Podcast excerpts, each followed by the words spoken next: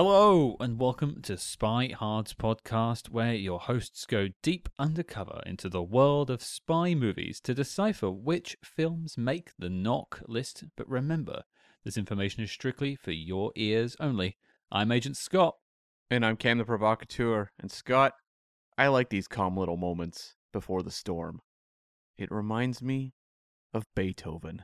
Beethoven. Beethoven. Have you ever listened to Beethoven in your life, Cam? I w- will have you know that I was recently at a concert in Vienna listening to Beethoven music live. So there. You have just smacked me down. I feel silly now. That's right. In a classical, hundreds year old concert hall. Wow, look at you, a man of culture.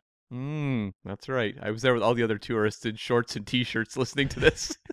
With your little Kodak 35mm rolling it just to get to the next frame. well, it's a momentous occasion here on Spy Hards. It's our 150th film review. Cam, can you quite believe it? No, I mean I really can't. What started as a you know, pie in the sky pandemic project. Hey, let's talk about James Bond movies and what have you week to week. Hey, we could even talk about Mission Impossible or Jason Bourne. Who knows what else? I never dreamed that, you know, 150 episodes later, we would be where we are and having tackled such a wide variety of the genre. No, it, it's a crazy, crazy achievement that we've got this far, and it's all thanks to each and every one of you listening every week. And to celebrate this momentous occasion, we have a fantastic film coming up in just a little bit. But before we get there, we need to induct the latest Spy Hards Die Hards. Now, you may be wondering what a Spy Hards Die Hard is, and if you want to beat one of those select few, leave us a five star review on Apple Podcasts, and the best of the best will get read out on the show and officially inducted into the Die Hards Hall of Fame.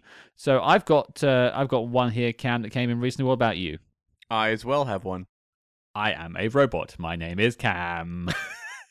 well, my one cam comes in from Nick3 or N apostrophe C3. Nice? Is it nice? Sure. Sure. I'm sure they're very nice. An undercover hit. Agents Scott and Cam and their guests do a fantastic job of investigating some of the most thrilling and intriguing films ever put to screen. It's a good week for it. Mm. And they do it with genuine open mindedness, curiosity, critical awareness, and good humor. I've discovered several new favorites and learned fresh information on nostalgic classics. Spy Hards is the hidden secret weapon of my podcast arsenal. I disagree with the critical analysis uh, element, but uh, other than that, uh, yes, I uh, thank you very much for that very kind review. I just like the uh, idea of us being a secret weapon in someone's podcast arsenal or, mm. or parsenal. Oh, okay, sure. Mm. I like that. I like that. But uh, NIC3, nice. Nick three, whoever you are, welcome to the Spy Hards Die Hard circle. Cam, what about you? Yes, I have a review from Mudguts, mm. and that is a five star review. Lots of detail. What a well researched podcast. So many details about your favorite movies, plus a handful of ones you've never heard of. Worth the listen. It's on my weekly rotation. So thank you very much, Mudguts, and I am just so excited to induct someone named Mudguts to the Spy Hards Die Hards Mudguts, we wouldn't be here without you, and we hope you still love everything we put out. But there you go, folks. That's two inductees to the Spy Hards. Get in that list if you can by leaving us a five star review on Apple Podcasts. And if you don't already, check us out over on patreon.com slash spyhards over 50 bonus episodes for you to check out for a very small fee per month. It helps us here on the show, and we're currently saving up to build a website for you all to get even more spy jinx in your life. But until then, let's get to the review. Here we go, Cam. It's a momentous occasion 150 spy movie reviews. Now, when I said we were going to celebrate, I said I wanted everyone and then you told me maybe, you know, come back a little bit on that because that's a lot of editing for you. And I, I understand completely. But I wanted one professional to join us with this momentous occasion. Coming back to Spy Hards for her fourth time on the show, it is the one and only Em from the Verbal Diorama podcast. Hello, Em. How are you? Hello, Scott. Hello, Cam. Uh, professional? I mean, are, are you sure you've picked the right Em? Is there like another one in your address book, like that you've maybe missed? Like maybe I was like the second one down. Um, because. Oh, yeah. I think I think you're right. There's been a mix-up here. Oh, Um, oh, I oh knew boy. it. Uh-oh. Okay, This is thanks, awkward. guys. Oh, Bye.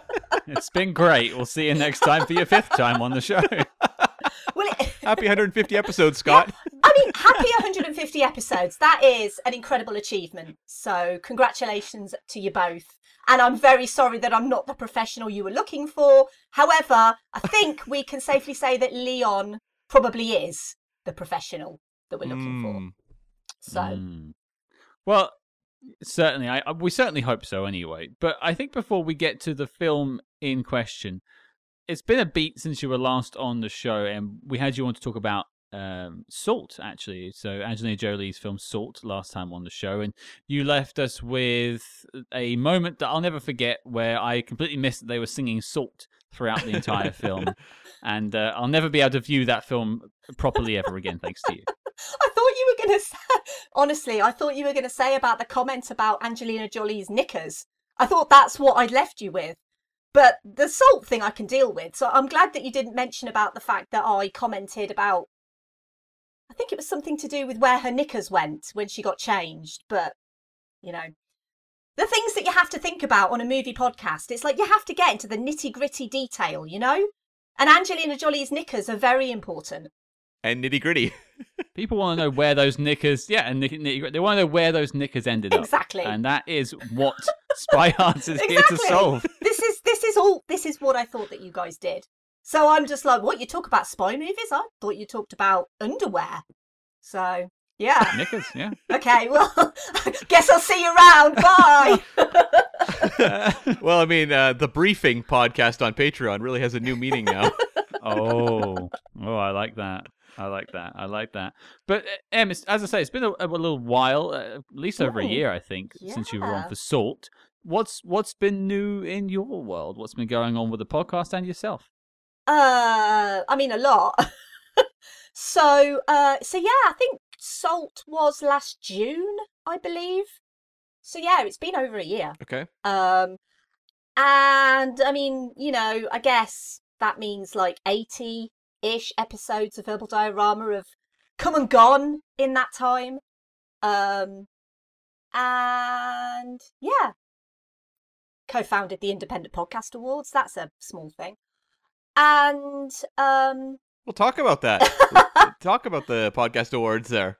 Uh, well, I mean, I just kind of had an idea and I thought to myself, there are a lot of uh, podcast awards that seemingly uh, celebrate the the big names in podcasting, and I thought, well, you know, it'd be good to have um, a podcast awards that actually focused on celebrating the independent podcasts, and that's kind of where it came from. And as of recording, the ceremony was actually uh, a few days ago. So uh, so it's it's all been and gone now. but it was it was amazing. You know, it was it was an incredible night, and um, everyone had a great time. And hopefully, we'll do it all again next year. so um, yeah, it was uh, just the the the entire team at uh, Why Now, who I worked with, a company down in London, uh, were incredible. They set the whole thing up and I just basically consulted on it and just was, yeah, just trying to. We we put like an advisory board together. We put a judging panel together, and it was basically just independent podcasters, people in the media industry, um, and we obviously want to make it better next year. Uh, we want to Mhm.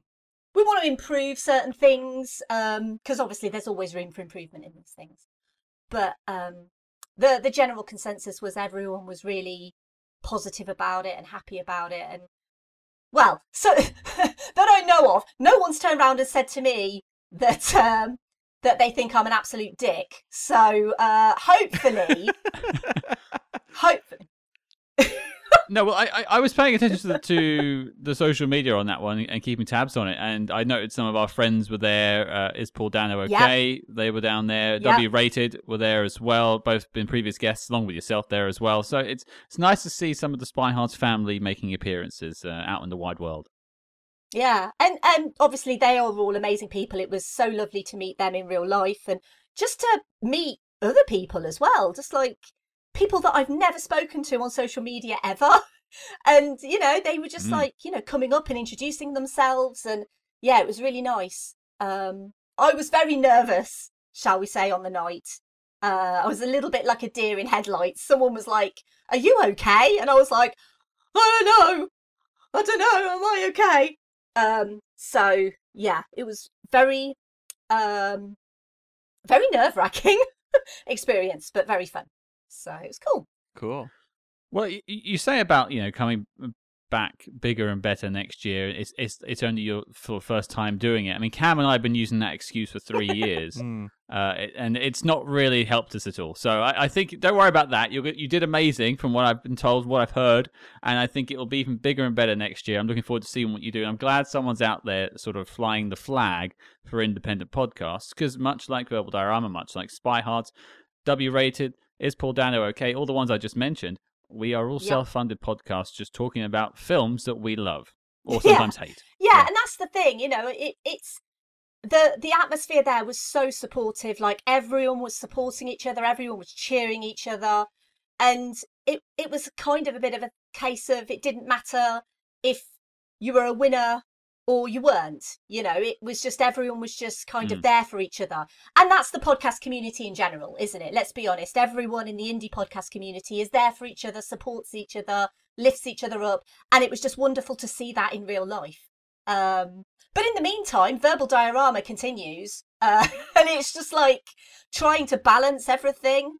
This year has been interesting, um, but yeah, I mean, you guys know with a weekly podcast. I mean, obviously, you guys sometimes do more often than one week, don't you? So, um, but I see Cam shaking with frustration and pain. but you Slowly withering into my chair. you you know what it's like. You know, it's it's sometimes relentless. Um, just as a podcast, I'm like the alien in Cocoon now, just like laying in the bathtub. so so yeah verbal diorama continues all of that continues and um hopefully i won't go mad at any point that would be nice well, we pray that you don't, and we hope that you don't. And uh, as I said, I'm glad someone's out flying that flag. But uh, I think we need to pivot now into the film that we're celebrating this 150th review with, this milestone. We thought we'd pick one that you've all been asking for for such a long time now. Cam, what do we got? Yes, we are looking at 1994's Leon the Professional, or sometimes also just known as The Professional. It's directed by Luc Besson. a lot to discuss with this film. I'm excited to sort of peel back the layers. Uh, there's a lot of them. But I suppose I just want to get a quick feel of where everyone is with this film. I had seen it many moons ago, not really paid much attention to it, and revisited it for the podcast. Em, is this your first time viewing Leon? no similar to you scott. I saw this a long time ago and i didn't really pay much attention to it. I think it was just like an ex-boyfriend was like oh my god you gotta watch this movie. And so i was like yeah okay whatever. Uh, and i don't think i paid much attention to it because it felt like it was the first time i was watching it but i know that i have seen this before. Um but maybe it's i don't know watching it with a bit of age and a bit of experience it's almost like watching it with fresh eyes um Hmm. and um yeah there, there's there's a, a lot to this movie um just a, a, a mixed bag of emotions shall we say on this movie in particular Hmm. um It's. It, I think I, I know what you're getting at, and I, and I know what you're sort of feeling there, and I think we'll, we'll have to take it apart in a little bit. It's there's there's so much under the surface of this that you could get lost in, and I feel like you could probably write a book about this film if someone already has. Let me know. Sure. Although, isn't that what you're working on right now? Is the Book of Leon? Of course, the book of uh, Book of Leon. Um, it's uh, coming to one self-published website. That's all that's ever going to put this out. Leonbook.org. I, I had a really bad reply to that, but I'm not going to use it. Oh, um, but Cam, what about you? You're the man who's seen every single film ever made. What, what's your initial take to Leon? Yeah, so I didn't see this movie in theaters. Uh, I would have been probably a little too young to get in, although I was close. I was on the line. And um, I remember talking to a friend. I was so into action movies in this era, so like anything Schwarzenegger, Stallone, Van Damme, Seagal, anything like that. And I remember hanging out with a friend and him saying, "You should watch The Professional," because here we just knew it as The Professional. That's what it was released as. And so I rented it um, when pretty soon after it hit video, and I recall liking it, but also I think I was a little put off at the time by just well, first off, I liked my straightforward, you know, over the top action movies. Mhm. And this one was quirky, it was unusual, and I don't think it quite matched what, you know, 14 year old Cam was looking for. Um, but I did enjoy it. It wasn't one, though, that I came back to. I feel like my relationship with this movie has more to do with the years that followed, where I began to, you know, when I got towards college and university and stuff like that, I would listen to a lot of film podcasts that began to spring up around 2006, 2007. And a lot of them would constantly reference this movie as like one of the all time great action movies of the 90s. And I would kind of be like, huh, is it? Like, I didn't really, Mm. I never went back to it. And really, the only kind of element of the movie that carried with me over the years was that kind of discourse around the film and also the um Gary Oldman screaming everyone. yeah. It is pretty iconic, isn't it? It's a meme, Yeah. right? Like it's Yeah. such a well-known kind of meme, yeah. It's interesting. There's lots of these films that people reference online, but there's few that have like the pop culture penetration of something like this, especially that everyone meme. There's a couple of other scenes in the film as well that have like gifs that are constantly being used on on Twitter or wherever you're using gifs. So it it it has stayed around for a very long time. Yeah, like I remember in the earlier days of movie message boards, you know, once they enabled image uh, posting, people would Mm. post that Gary Oldman screaming everyone. You know, whether it was a still image or a GIF, like you would see it over and over again. And so that really became kind of the legacy of this film up until recent days when you and I have watched it a couple times for the show. Yeah, and, and to be fair, you must have been quite blown away by the change of having images on a, on a message board and just being on a message board and even being on a computer cam because of course you were used to talking to about films through Semaphore originally Hmm. Uh, and smoke signals before that. That's right. That is very accurate. It was very like um slow, deliberate conversation in those days, but uh Mhm. yes, I treasure it nonetheless. You do, you do. And if you have never seen Leon the Professional, the Professional, Leon, whatever you'd like to call it, here is your synopsis. Leon the Professional. If you want a job done well, hire a professional. Leon, the top hitman in New York, has earned a rep as an effective cleaner. But when his next door neighbors are wiped out by a loose cannon DEA agent, he becomes the unwilling custodian of a 12 year old named Matilda. Before long, Matilda's thoughts turn to revenge and she considers following in Leon's footsteps. Kind of ends abruptly, but that's it. That's the plot, everyone. there you go. Mm-hmm. Uh, so yeah, it, it's funny that it's had all this sort of long standing in the film community, and it's weird it's taken so long to speak about it, but it's a there's a big reason why I think, and we'll get to why I've maybe had to wait a little while to talk about it. But Cam, I'm interested to know how we got this film in the first place. Right. So this is, you know, a project by Luc Besson, who's a writer, director, producer out of France, and began his career in 1981 with a short called The Penultimate, and then just rolled into films. He did a movie called The Last Battle in 1983. Um, he did a film called The Big Blue in 88, which was kind of a crossover sensation about um, swimmers. Or maybe it was free divers, one or the other. It involved water and people diving into it or out of it. I can't remember. Someone was getting wet at some point. That's right. The Big Blue was water. I can tell you that. I haven't seen the movie. I have heard it's good though. And it was 1990s La Femme Nikita though that really put him on the map. And we haven't covered that film on the show yet. We will at some point in the future. I haven't even seen it, but I knew the name La Femme Nikita growing up. Like that was a movie that had Mhm. had crossover appeal and then of course was remade as Point of No Return with Bridget Fonda in the early 90s as well. I think I'd also seen a. I don't know if the TV show is connected to the movie, but I've definitely seen a TV show called Nikita. Mhm. Yeah. I think there's been a couple of TV shows. Yeah, I think they did a second series, I think. I remember getting played a lot here on British television, the the Nikita show, so I, I'm- I'm guessing MRI have seen it at some point on television. But yeah, I don't I don't recall the film. And so when it came to this film, this was his follow up to La Femme Nikita because he did take a break. Um, but he did do a, a TV special called Atlantis in 1991. So that was kind of the previous project before this. And um, this movie was inspired by a character from La Femme Nikita named Victor the Cleaner, who was played by Jean Reno.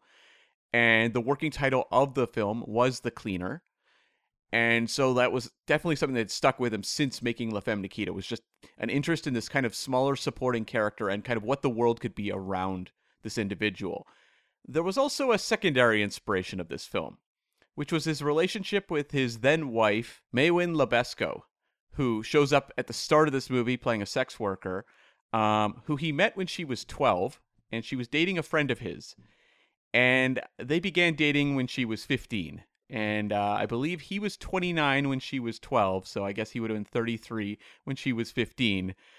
Um, It's just like the the most problematic thing. um, you know, when you're talking about the power dynamics. Uh, yeah, just so problematic is probably the really nice way of putting it. Yeah, it's gross. It, Yeah. yeah. I, I think it, it is. It's uh, it has a large Yeah. case of the ick, Yeah, yeah. is what like people like to say these days.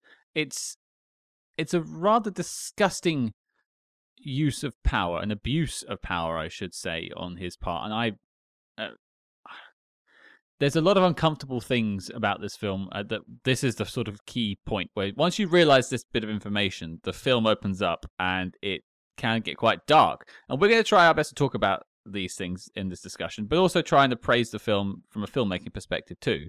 But I remember we got a lot of flack going back, Cam, a little bit to our Remo Williams discussion many moons ago oh yeah, because we took that film to task for casting a white actor uh, in yellowface, as it were, and him being a main character and unapologetically so uh, having this sort of casting.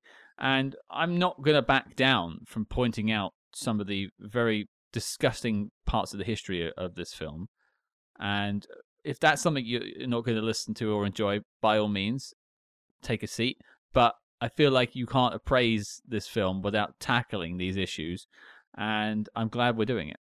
I mean, the fact of the matter is, any of the films made by Luc Besson are very much conjured up by his own specific tastes and influences and personal vision.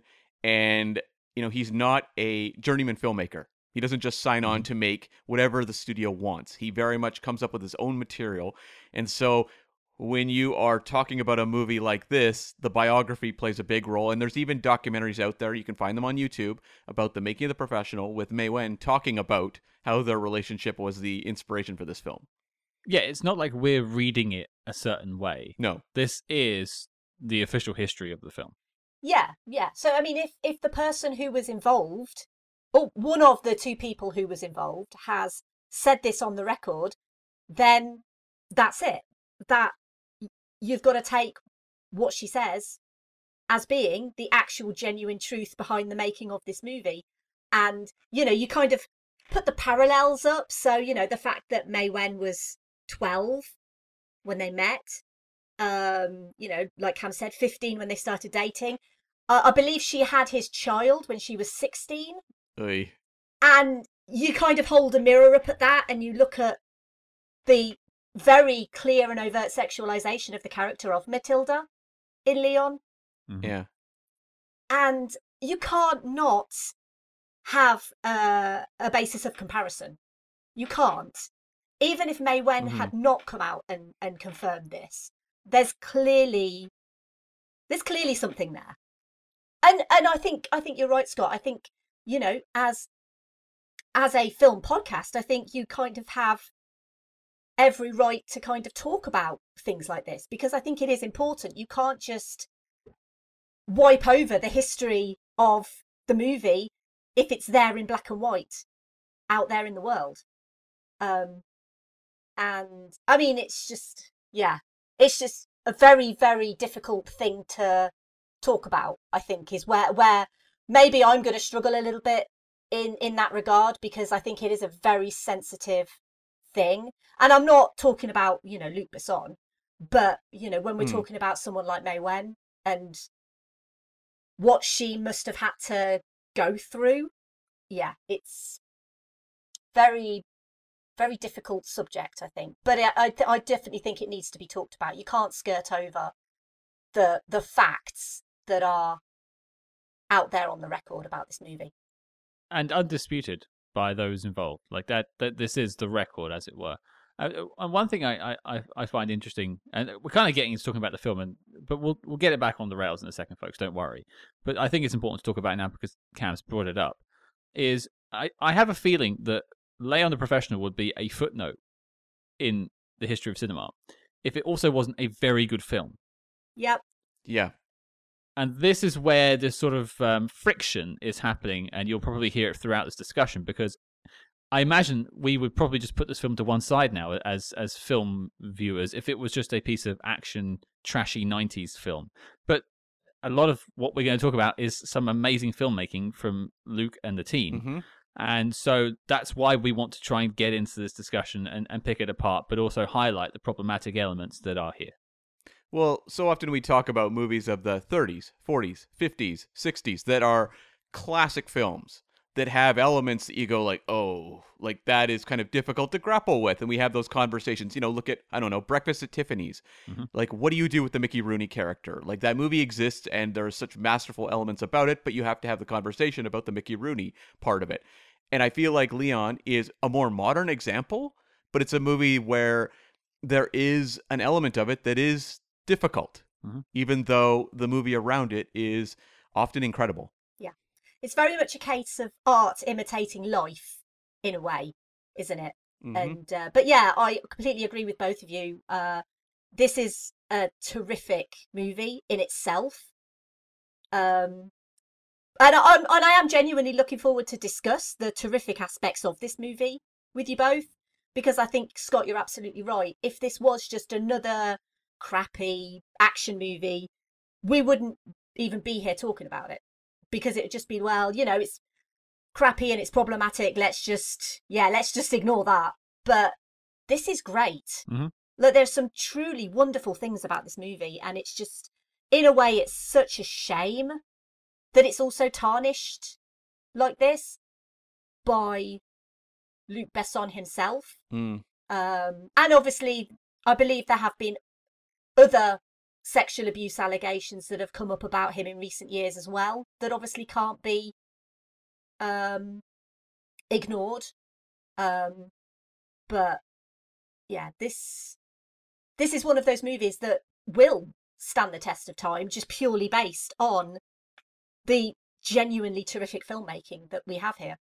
Yeah, and also just its spot as being the launching point for one of the greatest actresses of her generation. Yeah. That is also always going to be there, of course, with Natalie Portman. So, yeah, um, we'll come back to discussions, I'm sure, on elements of this as we go forward, but I'll just kind of continue on with the behind the scenes. So, this movie was actually kind of not going to happen. It was something that kind of came about because Luc Besson wanted to make the fifth element. That was going to be his big project that would have landed around this time period. But because of Bruce Willis's schedule, they had to fill time because Bruce Willis was shooting something else at the time. It might have been Die Hard uh, with a Vengeance. I'm not exactly sure.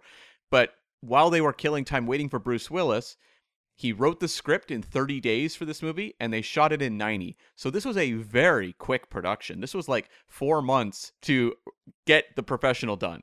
Well, and it's interesting you mention um, the Fifth Element, Cam, because we haven't announced, but we do have an interview this week for Leon. We are joined by Sylvie Landra, who worked as the editor on Leon, but also on the Fifth Element and a bunch of other films, uh, also from Luc Besson and other films like Catwoman, things like that. There's a lot to talk about there, and uh, she gives us a great behind the scenes on putting together Leon. Both cuts as well. Mm. Yeah, we get into that and why there are two different cuts of the film. And so Jean Reno was always Luc Besson's number one pick for the lead of this movie. But when you are dealing with financiers, they don't necessarily hear the name Jean Reno and think dollar signs. So there were a few other actors that were kind of floated as potentials around that time. Actors like Mel Gibson, Robert De Niro, Keanu Reeves, who were, of course, big stars of that time period, and some of them still are to this day. And so it makes sense that those names would float around, but I can also understand why when you see the finished product that Luc Besson got what he wanted. Yeah, I think he also had that sort of built-in history with uh, La Femme Nikita as well, and having that character fleshed out a little bit in that sort of in that film already. He knew what he wanted when it came to the character of Leon. Yeah. And he actually rejected Natalie Portman initially for being too young for the role and was actually looking more towards Liv Tyler or Christina Ricci and ended up going back to Portman because she really wowed them when she did a second audition. And that was what locked the role for her. Uh, I'll, I'm just gonna sort of uh, ramble on for a second whilst I Google how old Liv Tyler was at this point.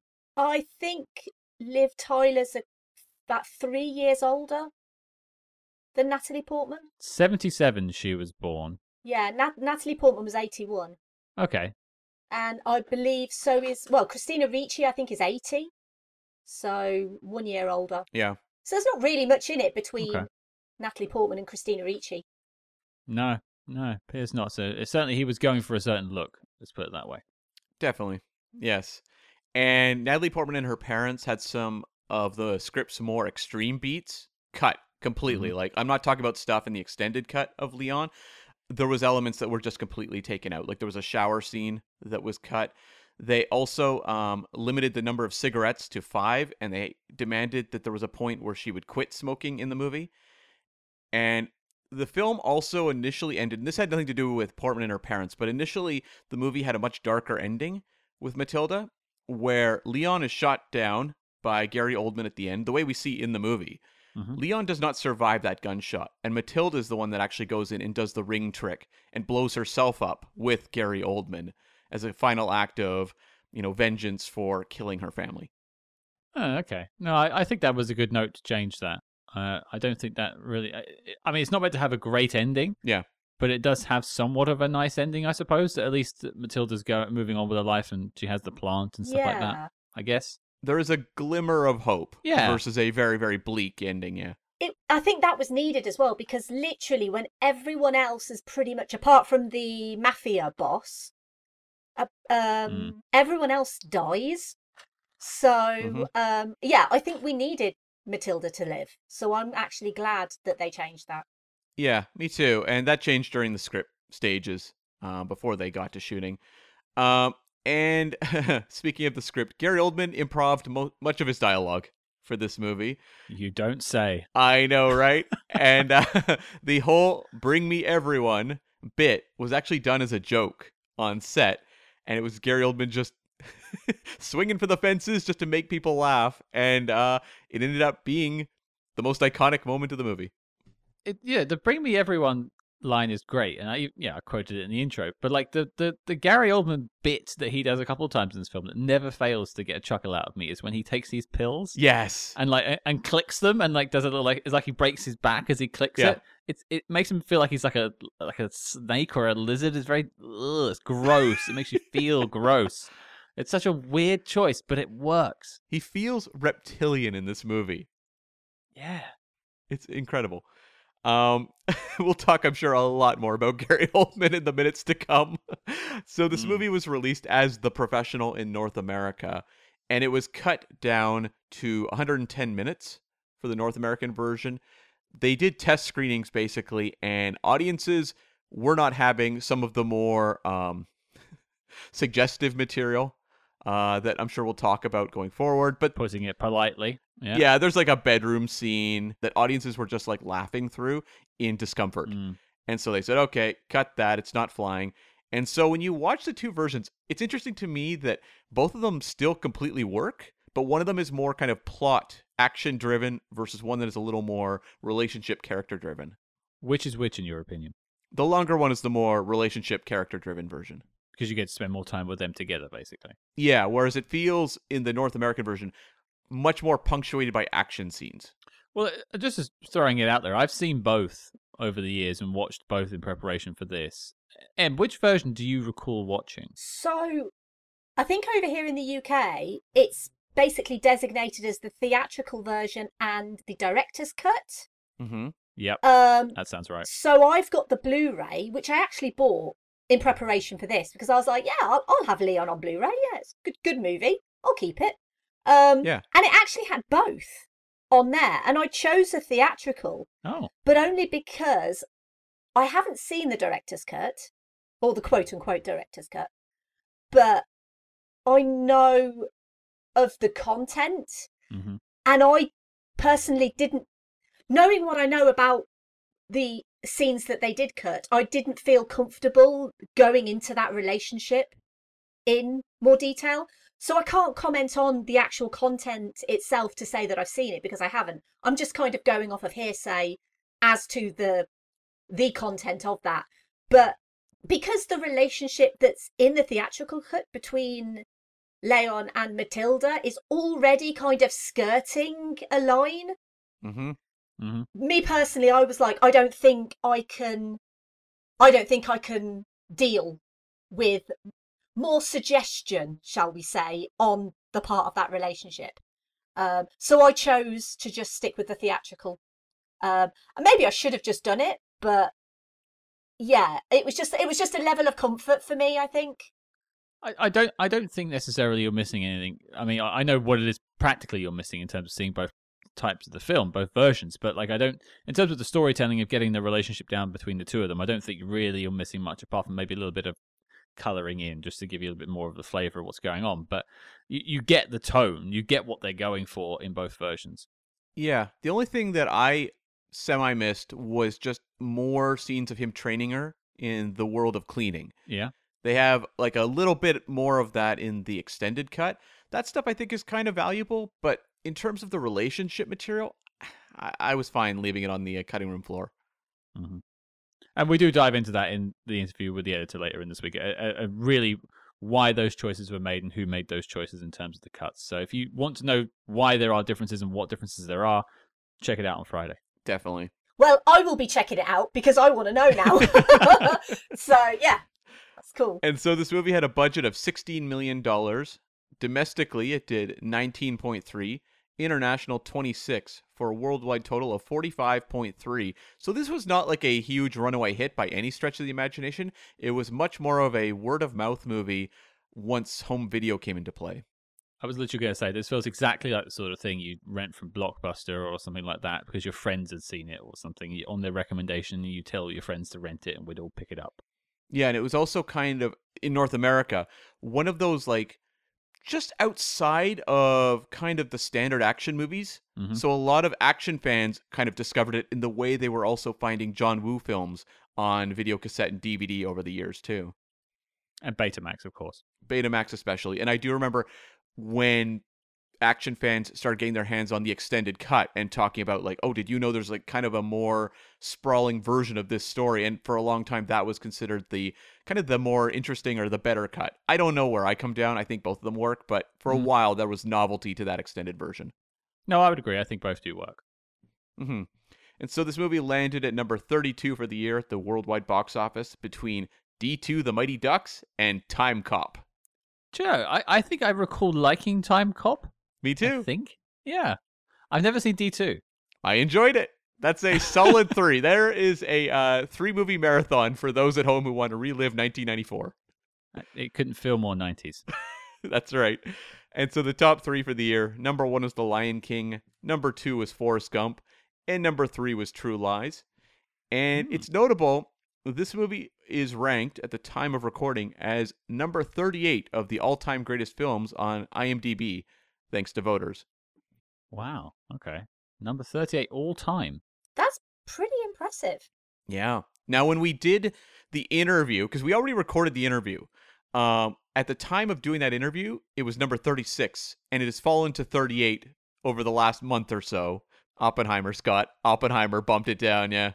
Oh, yeah. I see. Uh, Is it Barbie and Oppenheimer have come out and that's it? It's changed. Or maybe it's The Killers of the Flower Moon.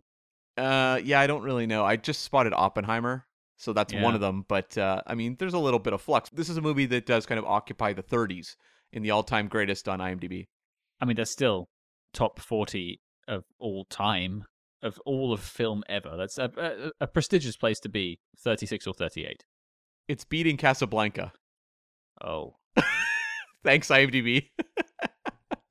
who's voting for this? I have no idea. I have no idea at Oh. all. I just thought it was Sure. interesting. Now, Yeah.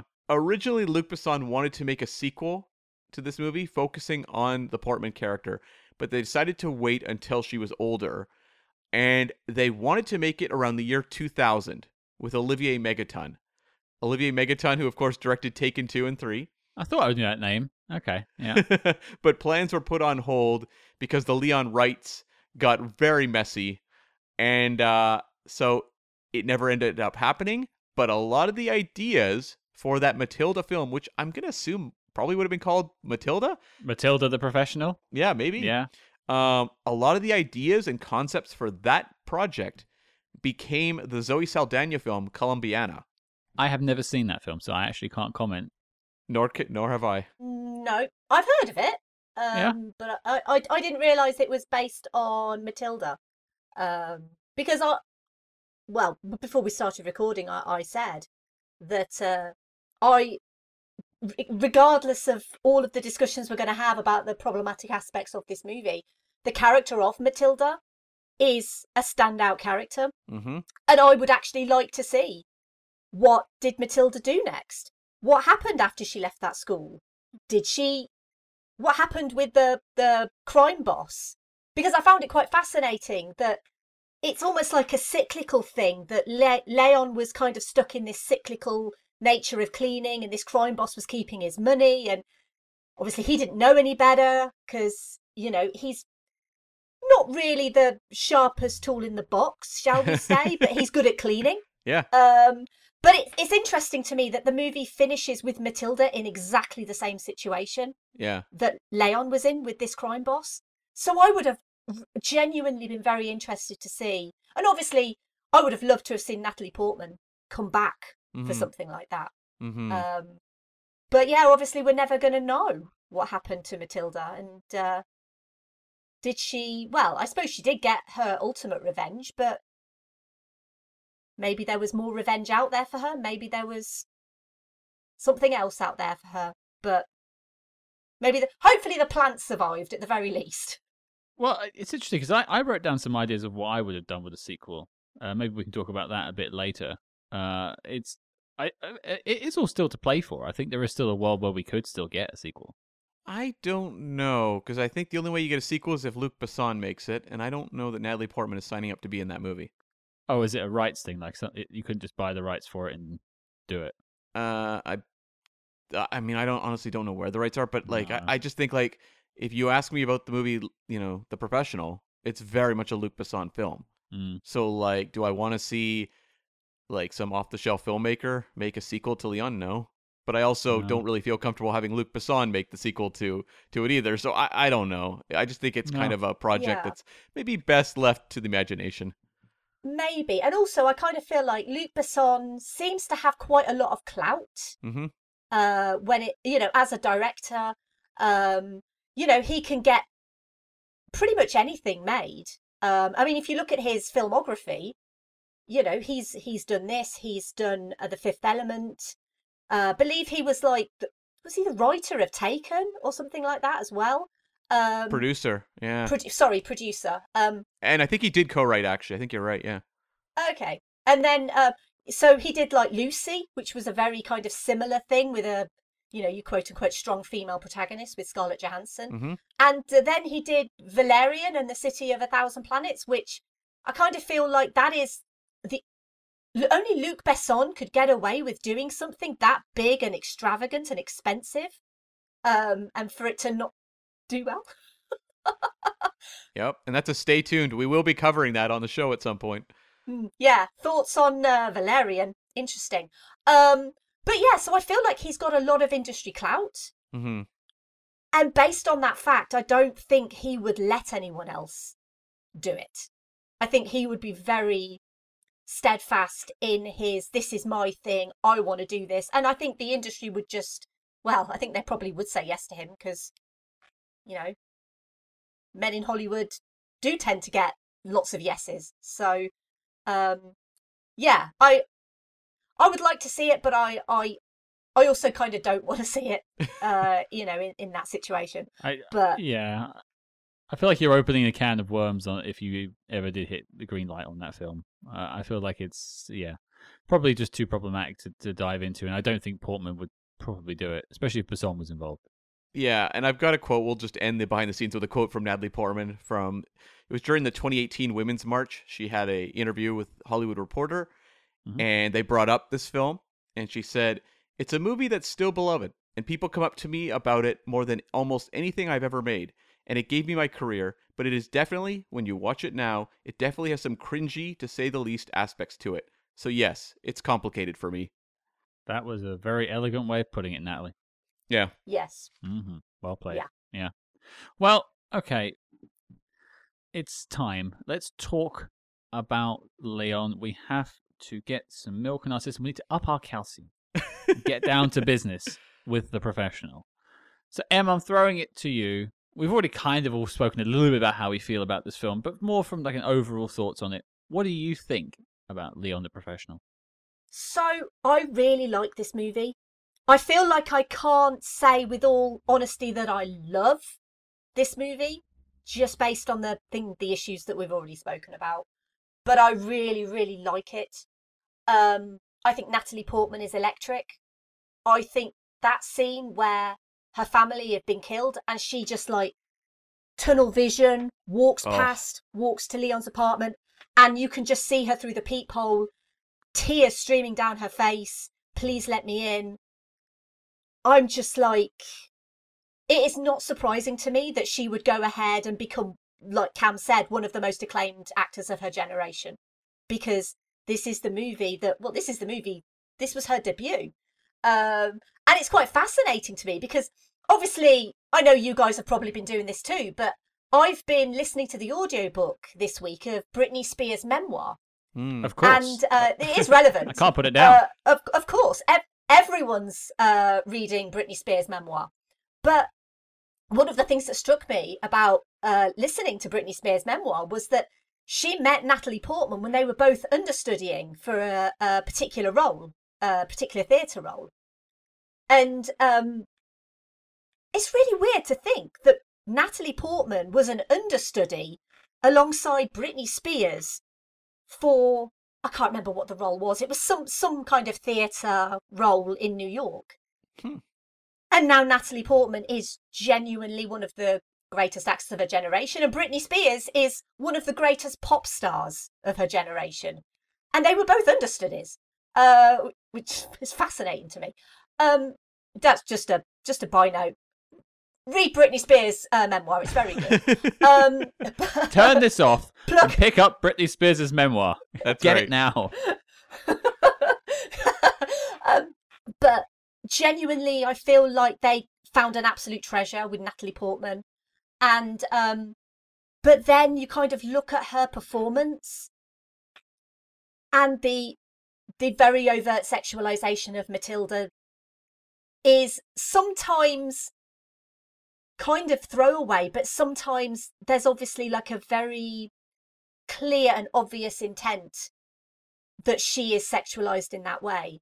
Um, you know, it's like little things like the fact she dresses up as Marilyn Monroe, she dresses up as Madonna, and it's supposed to be a very kind of fun scene where she's, you know, pretending to be someone else and like trying to get Leon to um, guess who these people are. And in, in many ways, you know, it is very childlike. But then in other ways, there's there's just something there about maybe the way that she's being directed Yeah, Mm. there's- yeah. You know, especially with the Marilyn Monroe hmm section where she's almost like very pouty and I mean, let's be honest, Natalie Portman is stunningly beautiful. You know, this is this is a beautiful eleven slash twelve year old. But I feel like they are very much making the most of that, kind of highlighting her beauty. And in many ways it's very kind of subtle, but in many ways it's also a little bit disturbing to like revisit this. Th- this is the thing I, I found is it once you start looking for it, and even not particularly looking for it, just being conscious of the problems and the sort of reasons that led to her casting and things like that. You can't unsee it a lot of the time.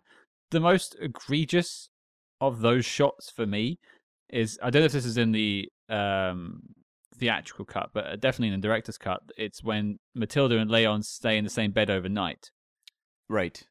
and she gets up in the morning and goes to make breakfast or something like that, and the camera just holds on her rear end. It is in the theatrical as well. Right. And it's an extended her cut of her walking around the room, but it's focused on her backside. Now, why, from a filmmaking perspective, is this important? Why are you highlighting this? Your camera is your audience's viewpoint into the story. Why is that the thing you're highlighting? We all know why, but that's like just so in your face that I, it it bumps me every time. Well, I think I can like maybe underline a criticism of the direction here. And a lot of this episode, we're going to talk about how incredible Luc Besson is at directing action, for example, Mhm. or world building, or things like that. But I can follow the kind of the logical train of thought of like a young, you know, this character who's 11 or 12 trying to kind of act older for her age and maybe trying to even like give off this kind of overt sexuality. Maybe she saw in her mother character because we or the stepmother for example who we see at the start of the film. Maybe there's an element of that that she's trying to you know rise up to like leon's level and pretend to be an adult through things she's seen whether it is even just madonna or marilyn monroe that makes sense to me on a logical level however there is very heavy male gaze film director style on this movie and so whether the character is experiencing that is separate to the way he is shooting her. And the camera is leering at her in the film. That's the difference. I think there's a way you can depict it where it's almost like documentary like of you are seeing someone act older than they are versus like as you mentioned Scott that shot of the next morning when she's getting out of bed for example or there's a few others where the camera is just very very focused in on her in a way that's like what do you want us to take from this shot? Yeah, and it, it's, it's it's that's exactly why I, I get where you're coming from on that. I mean, I, it, it it will it will color our discussion. Um, but it sounds like overall that you still think that there is a great film here. Yeah, yeah. Sorry, I didn't mean to kind of keep. I feel like this is going to be the sort of discussion where we are going to be saying, "Well, yeah, the film's great, but Yeah. then this happens." Yeah. Um, but because that unfortunately is the legacy of this movie. Is the movie is great. There's some fantastic performances in this movie. You know, Jean Reno is truly fantastic in this movie. Natalie Portman, uh, Gary Oldman, as we've said, he's a meme now because of this movie. There is, there aren't, any, and also, uh, just wanted to point out as well, I completely forgot she was in it. Ellen Greene is in this movie from Little Shop of Horrors, and I was like, is that Ellen Greene? Because I love Little Shop of Horrors. I was like, oh my god, it is Ellen Greene. She plays the stepmother. Yeah. Um, and that was a nice surprise for me to see Ellen Greene in Oh my god, movie. of course, Yeah, yeah, Audrey. it's her. Yeah, Um, good yeah. It's but the thing is, is it does kind of look like her, but the hair is different. Mm. So I was a little bit like, we kind of looks like her, and then I, yeah, it, it's definitely her. Um, and you know, just following on from what Cam said earlier, you know, I completely understand the point of view of the fact that this movie is essentially, you know, an adult with a child's mindset, and then a child with an adult's mindset, and that's kind of the idea of this pairing.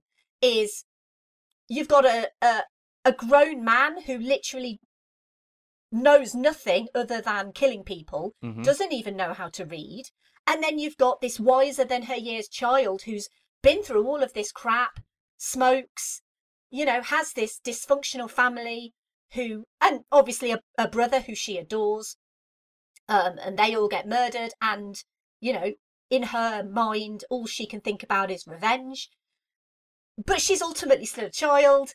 And, um, but you know, just thing, things that I love about this movie, you know, I love kind of the grimy cinematography of this movie. Like it looks, this place looks genuinely grimy and dirty. Like the the way that they kind of portray this um underworld, kind of of like the corrupt DEA. Is it? It is DEA, isn't it? The, Yeah. I don't know what that stands for. Drug enforcement something. Um, Agency. And then you know the little italy crime syndicates and you know it, it does feel like a very kind of grimy dirty sort of low life place. It does it comes across as not a particularly nice place to live. It's kind of juxtaposed with this private school that the the father was sending Matilda to because it makes it clear that he's paying for Matilda to go to this school and it's obviously seems to be a bit more um slightly different kind of in social standing perhaps this particular school to the environment that Matilda uh, has grown up in. Um and you know I really like the idea that this film feels very French. Mm-hmm. you know in its in its tone in its score the the music is very french. Um you know that we're told that leon is italian but jean reno is clearly very french. Like there's there's no mistaking. And he's like yeah i'm italian. It's like no mate you're clearly very french. Like you've got a french accent. Um but okay he's italian whatever let's uh you know they're, we're, they're all countries in europe so clearly they're all the same. Um but yeah, it, it feels re- very reminiscent of like French cinema, French New Wave cinema, you know, that sort of. It just feels very French, but it also feels very international as well. And I think that's probably where the appeal comes from, you know, from like uh, um, the American audiences, from uh, worldwide audiences, European audiences. It kind of deals with a lot of very different demographics. Um, and you know, we've obviously mentioned this is an action movie, but it doesn't feel like a 90s action movie. And I think that's why it stands out because when you think of 90s action, you do think of movies like True Lies, you know, big explosions. Um, obviously, this movie does have those, but not not big cinematic explosions. It's got guns, but it's not. It's it feels different, and I can't put my finger on exactly why that is. Whether that is something to do with Luc Besson's direction, uh, which probably is, but this is an action movie without being your very typical Hollywood 90s action blockbuster. And to be honest, that is probably one of the reasons why it does still stand out because it feels very different. It feels very, like I say, very European. Um, and I really like that about this movie. And I, I love the fact it sounds very French Mm. because it's very rare that many people who go to the cinema will go and watch a French movie. But this this kind of skirts the line between kind of American and French, uh, and Italian, obviously, because you know live Italy. But um, We're all but, Italian you know, here. Yeah. so Italian. I love pasta uh, and pizza. uh, therefore, I am Italian. Um, but you know, it's like it it skirts so many different lines. You know, when when we're talking about cinema, when we're talking about obviously the characterizations and stuff like that, and then it's like, well, you know, it also skirts lines between being inappropriate and misguided to being intriguing and mesmerizing Mm-hmm. and it's a I walk away from this movie having a very kind of complicated relationship with it because it's like I really enjoy it, but I also kind of don't. it's Right. like so such complicated emotions with this movie. It's like you don't want to give yourself over to it, knowing what you know. Like you kind of you're, you're Yeah. on guard whilst watching it a little bit. Yeah. And it's it's interesting you- you talk about it sort of feeling different to other films around the time. I always compare this to Ronin when I talk about it because it, again it's a 90s action film that isn't like every other action film that's coming out around about that time. It has a different vibe to it. I I put it down a lot to the cinematography in this film. I think it's a very visually dynamic and interesting film. But I, I'll get to my thoughts in a second. Cam, I want to hear from you. 2023. What do you think of Leon the Professional? I am just completely bowled over at uh, the world building and style of this movie. And Em mentions, yeah, new French, you know, filmmaking. I kept thinking of Amelie and just the ability to create this whole little world that feels like whimsical in a lot of ways. It's Mhm. interesting. This movie, the exteriors were all shot in New York, but the interiors were all shot in France. So it kind of is, you know, standing on that line between the two, you know, countries, which is interesting Hmm. and everything about it has the sort of element that I actually really liked in the movie Hanna, where there is kind of this like whimsical fairy tale aspect to this movie. Not in the same way as Hanna, which is a little more overt, where you have Mhm. actual allusions to witches and wolves and all that sort of thing. This movie doesn't have that, but whether it's Eric Serra's kind of like whimsical, jaunty score that kicks in every now and again, especially with the Matilda theme that he plays when you first meet her, um, there is this element of almost like a storybook, uh, you know, film being told here, Mhm. and I am just so pulled into the world of it and the performances. It's that trifecta of Jean Reno, Gary Oldman, and Natalie Portman. The three of them together just bring this movie to life, and they are, you know, having this backdrop of, as Em said, these kind of like moldy apartments and things like that. Nothing looks nice, and yet it looks beautiful. I don't understand how you make that work. I really don't. There is a style to that, a cinematography, a production design element that all working in unison just give so much life to this movie. And the actors, you are just locked in on every single moment they have. And I'm sure we'll talk about more about performances going forward. But the other thing I wanted to really note was that I was trying to figure out like why does the action in this movie feel so different to the other action movies I was watching in the 90s or why does this movie stand out now? Why in 2023 are we thinking like Leon, really interesting film that we need to, you know, kind of look at the action of. And I was noticing that a lot of it feels like a horror movie. A lot of the setups for the action in um, Leon are not your standard extended action sequence, the way you would see in a Schwarzenegger film or a Stallone film. They are villains wandering around and Leon popping out, and there is like legit jump scares in this movie as Leon like springs out of the darkness. Mhm. There's a point a point early in the movie where he's holding like a knife to a guy's throat and then just disappears into the dark. All entirely stylistic. If you were to see that same situation play out in real life, it would look ridiculous because shadows don't work that way. But the movie plays with that throughout the course of the film. It's not about like propulsive action sequences.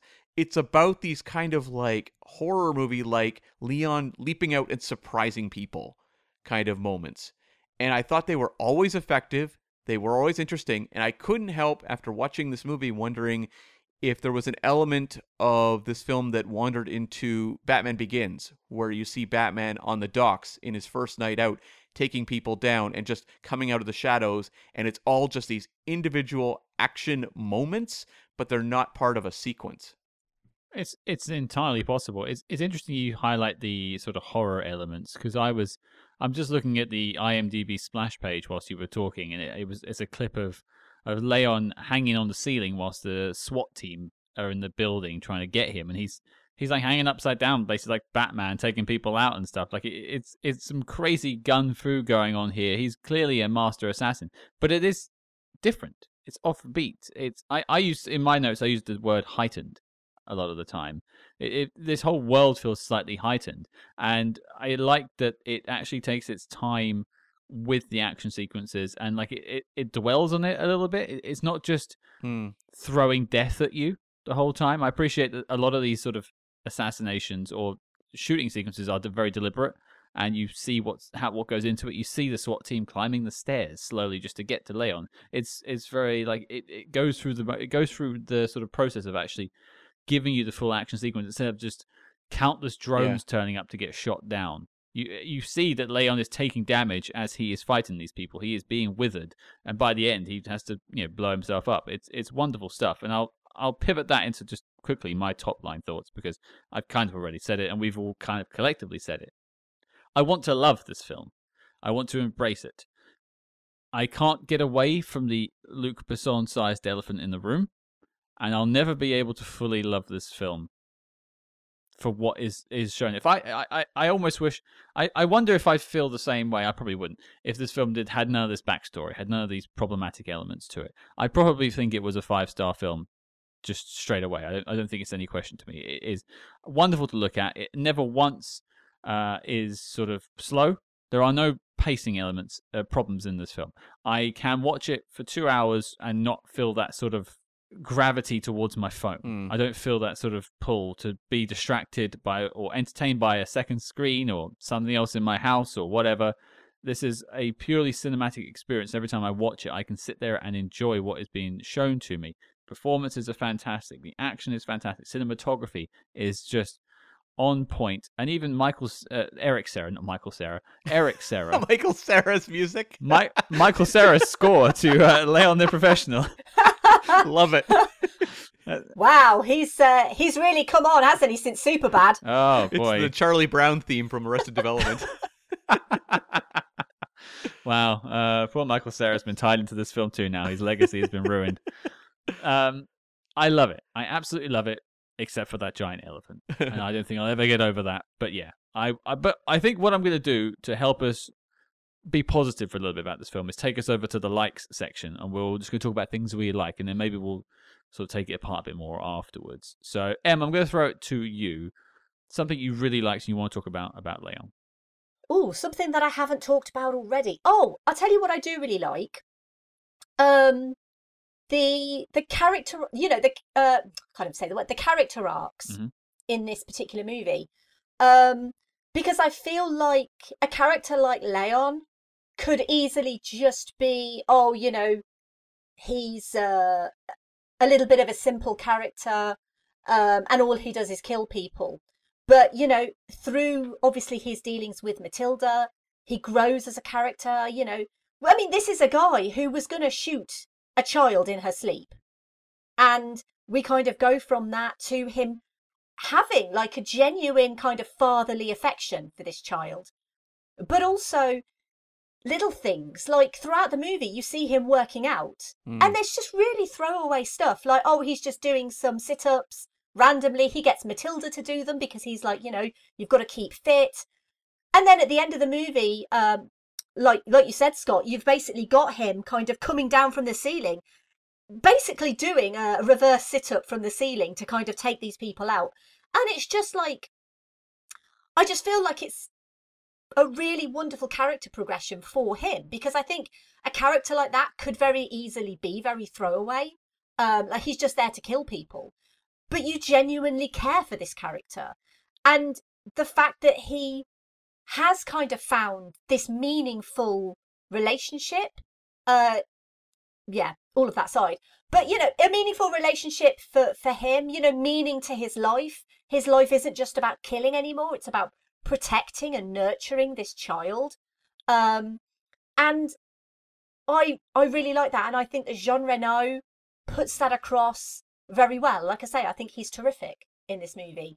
He is very childlike and i think it's sometimes very difficult for a grown actor a grown adult actor to portray someone who's very childlike and very innocent and when they're also a killer at the same time. You know there's a very um there's a balance there because it's like okay he's childlike but he's also a trained assassin.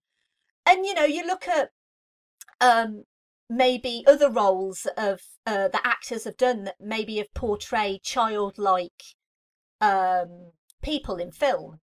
And to me this is genuinely up there as as one of the best you know? He's not like i say he's not the sharpest tool in the box but he knows how to use the tools that he has and the fact that Matilda comes along and teaches him how to read and basically teaches him how to care. Uh, You know, I just I find that a very endearing part of the story.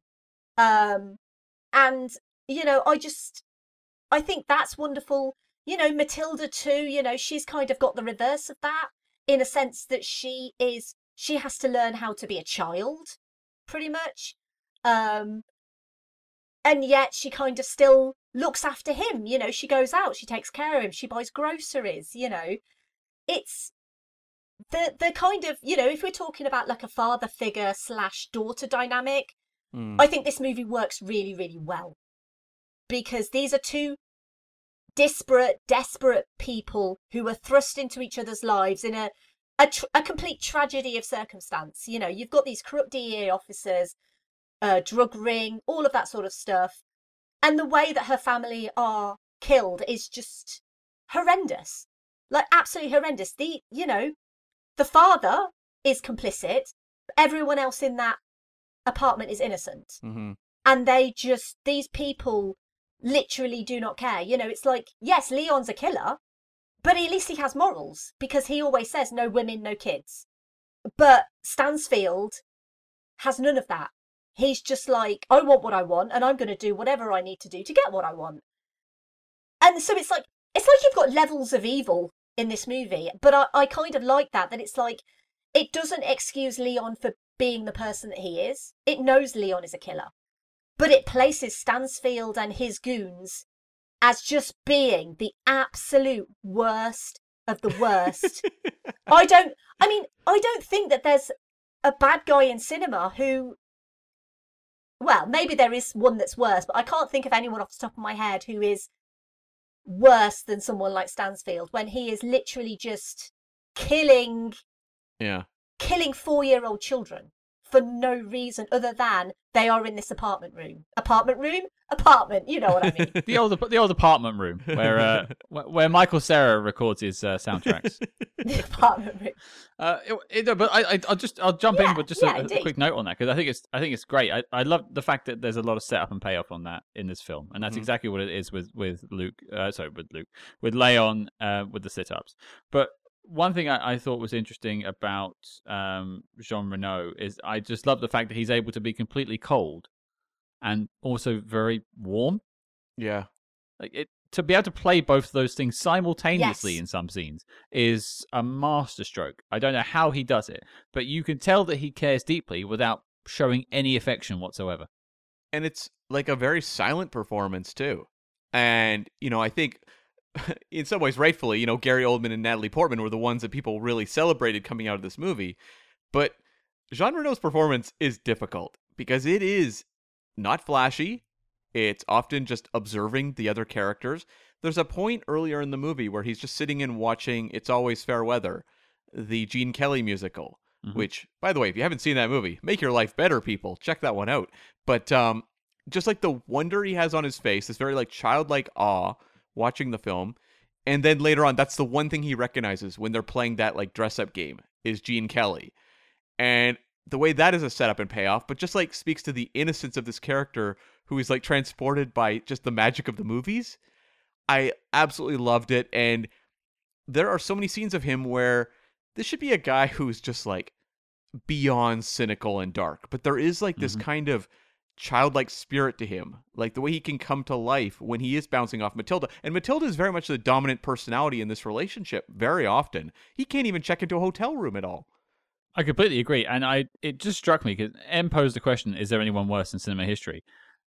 About uh, Gary Oldman's character, it all kind of connected in my head all of a sudden because I thought about the Rocketeer, a film that came out a couple of years before this, and you've got Timothy Dalton's character, who is of course a Nazi. Yeah. So he is the Yeah. worst of the worst. That but that that's pretty bad. Yeah. yeah, but you've also got the criminals that are working for him until they realize he is one, and they turn around and help the Rocketeer and say, "Oh, what is it he says? I, I'm a, I, wouldn't work for no two-bit Nazi. I'm an American or something like that." Didn't And he say like, I may be a criminal, but I'm still an American or something? "That's it"? And he's like, "Go get him, kid!" And you get the score come in, and it's like, "Yeah, great mo I, lo- I love the Rocketeer. I'll talk about it all day." But that that it, yeah, that that sort of you can be evil and good at the same time. Hmm There's there's levels of evil. is what we're saying. Different tiers. Your, your evil is tiered, evil is tiered. but yeah, Stan Stansfield is literally the worst. Yeah. Literally is. Yeah. Um, but Cam, what about you? Something you liked?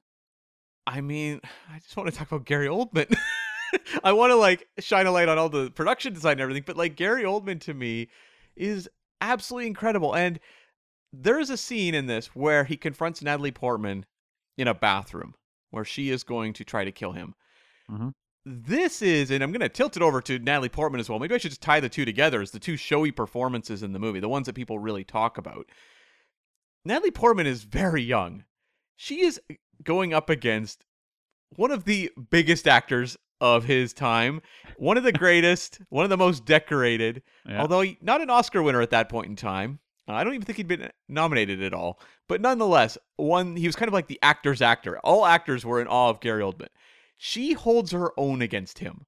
And he is giving his all. He is doing that twitching, convulsing, like horror movie demon acting going on when he's taking his drugs. And then the whole scene where he's trying to intimidate her and, you know, waving the gun at her. And the way she plays that is unbelievable. That might be my favorite scene in the whole movie because you are watching two of the best actors play off each other and it is just coming to life. It may not get the attention of, say, like, I don't know, De Niro and Al Pacino in Heat, that sort of thing.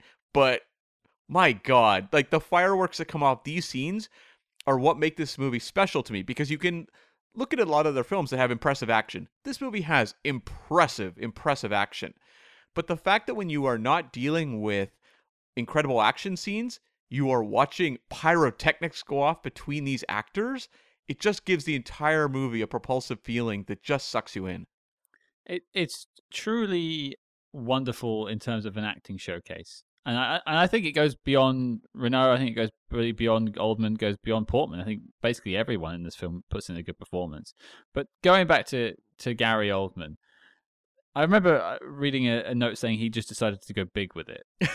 and I mean, I, I, I think big is an understatement when it comes to this performance. Uh, it, Was big in all caps?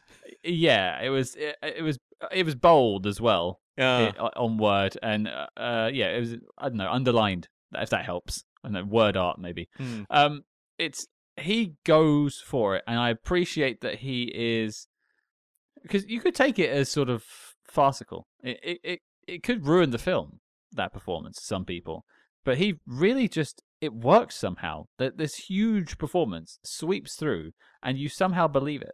when he is sniffing Matilda's like dad early in the movie, where he's like Yeah. listening to his music and he and one of the goons says like he can sniff out lies or something along those lines. And then Gary Oldman comes over and literally starts sniffing him.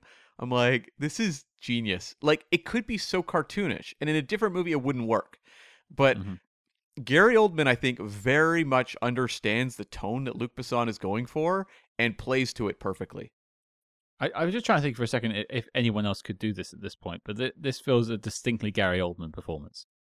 I mean, I'd be very interested to see what this character looks like on the script Yeah, uh, page because I, I wonder if it feels like a little more generic bad guy because we've seen other Luc Besson movies and there's been lots of generic villains in Luc Besson scripts.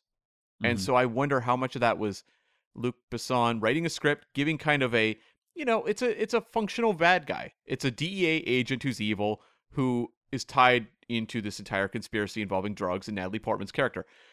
On the page, it's more of a plot-driven character, but I think like Gary Oldman is someone who maybe looked at what was on the page and said because it said it, he improved a lot of his own dialogue. How much of that Mhm. was him just like, I got to amuse myself. I want to make this a character that stands out. And maybe that's why a lot of other Luc Besson movies have generic villains versus this. You need a Gary Oldman to elevate it. Also, if you're going to do like 50 takes of the same scene, you might as well do it and have fun. Yeah.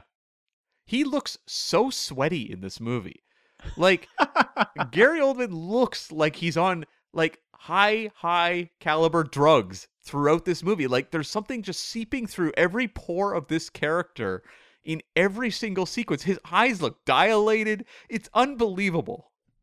And this is, how, folks, is how you can tell Cam has never had a narcotic in his life because he called them high caliber. give me that, give me that high caliber stuff, mate. Now picture me in like back alleys like I need the high caliber stuff. You know what I'm talking about. hook me up. It it does feel like though when when we're talking about Gary Oldman, just Gary Oldman as an actor in general, I feel like it's very rare that well, maybe it's just my cinematic history, but Gary Oldman tends to go big or go home. Hmm. You don't get a Gary Oldman performance. He doesn't phone it in. I've never seen him phone it in. I've always seen Gary Oldman give. Scott, you're kind of looking a bit like, Ooh, uh, what? Go, go, go and watch Criminal from 2016 and come back and talk to me. That, that, that, that one's. Yeah, okay. I, I, I've not seen that one. I disagree. He is screaming his brains out in that movie. Uh, yeah, okay. Yeah, yeah, you're right. Actually, you're right. He is going for it. I guess what I'm saying is, I feel like Gary Oldman's the sort of actor that you get on the phone when you want a really unhinged, not necessarily villainous, but a memorable performance. You you ring Gary Oldman because you know he's the sort of actor that that primarily does stuff like that. And this could have easily been the your, your generic bad guy, but then you get Gary Oldman to do it, and like he does with every other role that he's ever done in his life, you know, he brings it to life in his own unique, very memorable way. Um, and you know, I think, I think all three of us could sit here forever talking about the kind of powerhouse trio of of performances because each of them is so pitch perfect hmm in this movie with the material that they've got. And Cam, like you said, you know, Natalie Portman, 12 years old, yeah. up against what Jean Reno, forty something. I assume Gary Oldman was maybe thirties, early forties, something like that. But still, you know, acting talent as they were, and a twelve-year-old going up against someone like Gary Oldman, completely matching her in the scene. I, I've seen what I was like at twelve, and I could never, I could never pull that up. I would be a weeping mess on the floor. Uh, what What are you saying? Are you saying you didn't look or act like Natalie Portman when you were twelve? Some might say I looked like her, but Maybe we need to like put you. Maybe we need to put you in like that straight sort of dark-haired wig and see, because you know maybe there, maybe there's, maybe there's something. Maybe there is a Matilda uh, that we can find a twelve-year-old Matilda. But y- you had me at having hair back. I was just thinking of like where Gary Oldman was at this point too, because the year before this movie, he does Tony Scott's True Romance, where he completely steals the entire movie from like just a murderer's row of A-list stars, uh, where he plays Drexel, the drug dealer, and he's only in the movie for like eight minutes, but you never forget him. And then after this movie, he's the villain in The Fifth Element, which is also maybe the biggest performance in a movie that also has Chris Tucker in it. yes, that's right. yeah, yeah, I can't fault that. Um, well, I, I suppose then I'll, I'll close off the like section by just talking about the production side of things because we've we've cherished the acting, we've cherished a little bit of the directing, I suppose. But I mean, from I think Eric Serra, Eric Serra, thank you, not Michael, A score that works for Eric Serra. a score that works after listening to Goldeneye for so many years. Although a lot of this has like the Goldeneye noise, like that hitting a pan with a wooden spoon Yeah. thing. It's in here, but it works a lot better than it does in Goldeneye. This feels like they had the right uh, composer for the film, unlike Goldeneye. Um, the cinematography, I'm going to get the person's name up, but it it's a wonderful it's a masterclass in filmmaking from the full crew side of things like not just director it's it's Yeah. everyone is bringing their a game. The cinematographer is thierry arbogast i should say. Um i hope i pronounced that right thierry let me know uh, but it, it it's gorgeous to look at. They take time to make these shots look gorgeous when they some of these shots could be just throwaway completely. There's, there's shots of them from the bottom of the staircase looking up as the SWAT team Mhm. is coming around just to get people. Like they don't have to make them look this good, but they do. It- It's I feel like it's problems aside for a second. I feel like Luc Besson and his team had a vision and they saw it through to the end and they did exactly what they wanted with this film. They they, they had a chip on their shoulder. There's something to prove, and I think they proved it. Luc Besson makes great looking movies. Whether you like them or not, like a movie like Valerian, which I think a lot of people don't like, Valerian looks incredible. Yeah. He very much surrounds himself with, you know, artists that are at the top of their field. And Leon may be a very modest production. You know, as we said, it Mm. was a very quick shoot. It was 90 days. But like he makes this movie look incredible. And you can think of so many other action movies that would have been shot over a similarly quick period, and they would have been, you know, basically straight to video level kind of action junk. Like they wouldn't have the attention to detail that a movie like this has, that I think is just very intuitive to him. I don't think he sits there and spends hours and hours and hours and hours designing these things. I think he just has a very visual imagination and knows how to make it work and how to work with a team to achieve it. The way they shoot Leon's apartment at the start of the movie, where it's just like that sparse kitchen, kind of the yellowed walls and everything, but you just can't stop looking at the um the pig oven mitt hanging on the fridge. It just stands out so much. Like he knows how to compose that shot so your eyes are just constantly drawn to that oven mitt, which does pay off again later. Like again, it's a lot of visual setup and then very overt payoff. And and uh, you know Jean Reno's piggy acting is top notch. It's so good, the piggy acting. We interrupt this program to bring you a special report. Calling all agents. Keeping the lights on at Spy Hards HQ ain't cheap. And frankly, nor is feeding the school of attack piranhas. So we need your help. Roger that, Scott. Only at the Spy Hards Patreon can you gain access to exclusive shows like Agents in the Field, which tackles non spy films starring your favorite spy icons, and The Debrief, where we channel our inner solitaires and predict how the big spy movie news of today will impact tomorrow. So make like a Treadstone agent and activate your Patreon membership at patreon.com slash spyhards today. Cam, tell the people what we have in our sights this week. Catch up now with our November offerings, including reviews of The Bodyguard and Cowboys and Aliens, plus The Debrief, where we reviewed the new James Bond reality show 007 Road to a Million. Did Eon strike gold this time? Find out. But before this message self destructs, Cam, resume the spy chinks. Okay, we've doused this film in praise, but we need to talk a little bit more about its downsides because no film is perfect, and there is one big downside this film has. Um, Em, I'm going to throw it to you first. Is there something you want to talk about when it comes to you know, dislikes for the film? I mean, what are we talking apart from the obvious elephant in the room? This this is the thing. Yeah, it, I mean, if, uh, uh, open conversation. I don't think I have a dislike apart from that massive one, personally speaking. To be honest, I don't think there is. Um, I I think that this movie is genuinely, without all of that, genuinely terrific. Um, you know, like you said earlier, Scott, the pacing is excellent in this movie. You know, it's not like there's anything that kind of drags. No. Um, the cinematography is great, the score is great, the acting's great, the characters are great. So I kind of feel like, in a way, it's a bit sad because it's like this could truly be up there as one of the masterpieces of cinema. You know, when people talk about things like The Godfather, um, Mhm. you know, Lord of the Rings, you know, generally the, the ones that people are like, well, cinematic masterpieces. This could very easily be up there, but it's not for very clear and obvious reasons. Yep. Um, and to be honest, for me, that is by and large the biggest problem with this movie. It's it, it's it's entirely fine. I think it maybe this is just where we have a little bit more of a discussion about that elephant because you know one thing Cam has always said on this show, and it's something I've begun to adopt myself, is when you get let's say problematic elements in cinema. I, I mentioned Remo Williams earlier. The other one famously on this show is one of our dinosaurs is missing. Um, But we we even talked about like elements of the movie Spy Ship fairly recently. Sure. Yeah, exactly.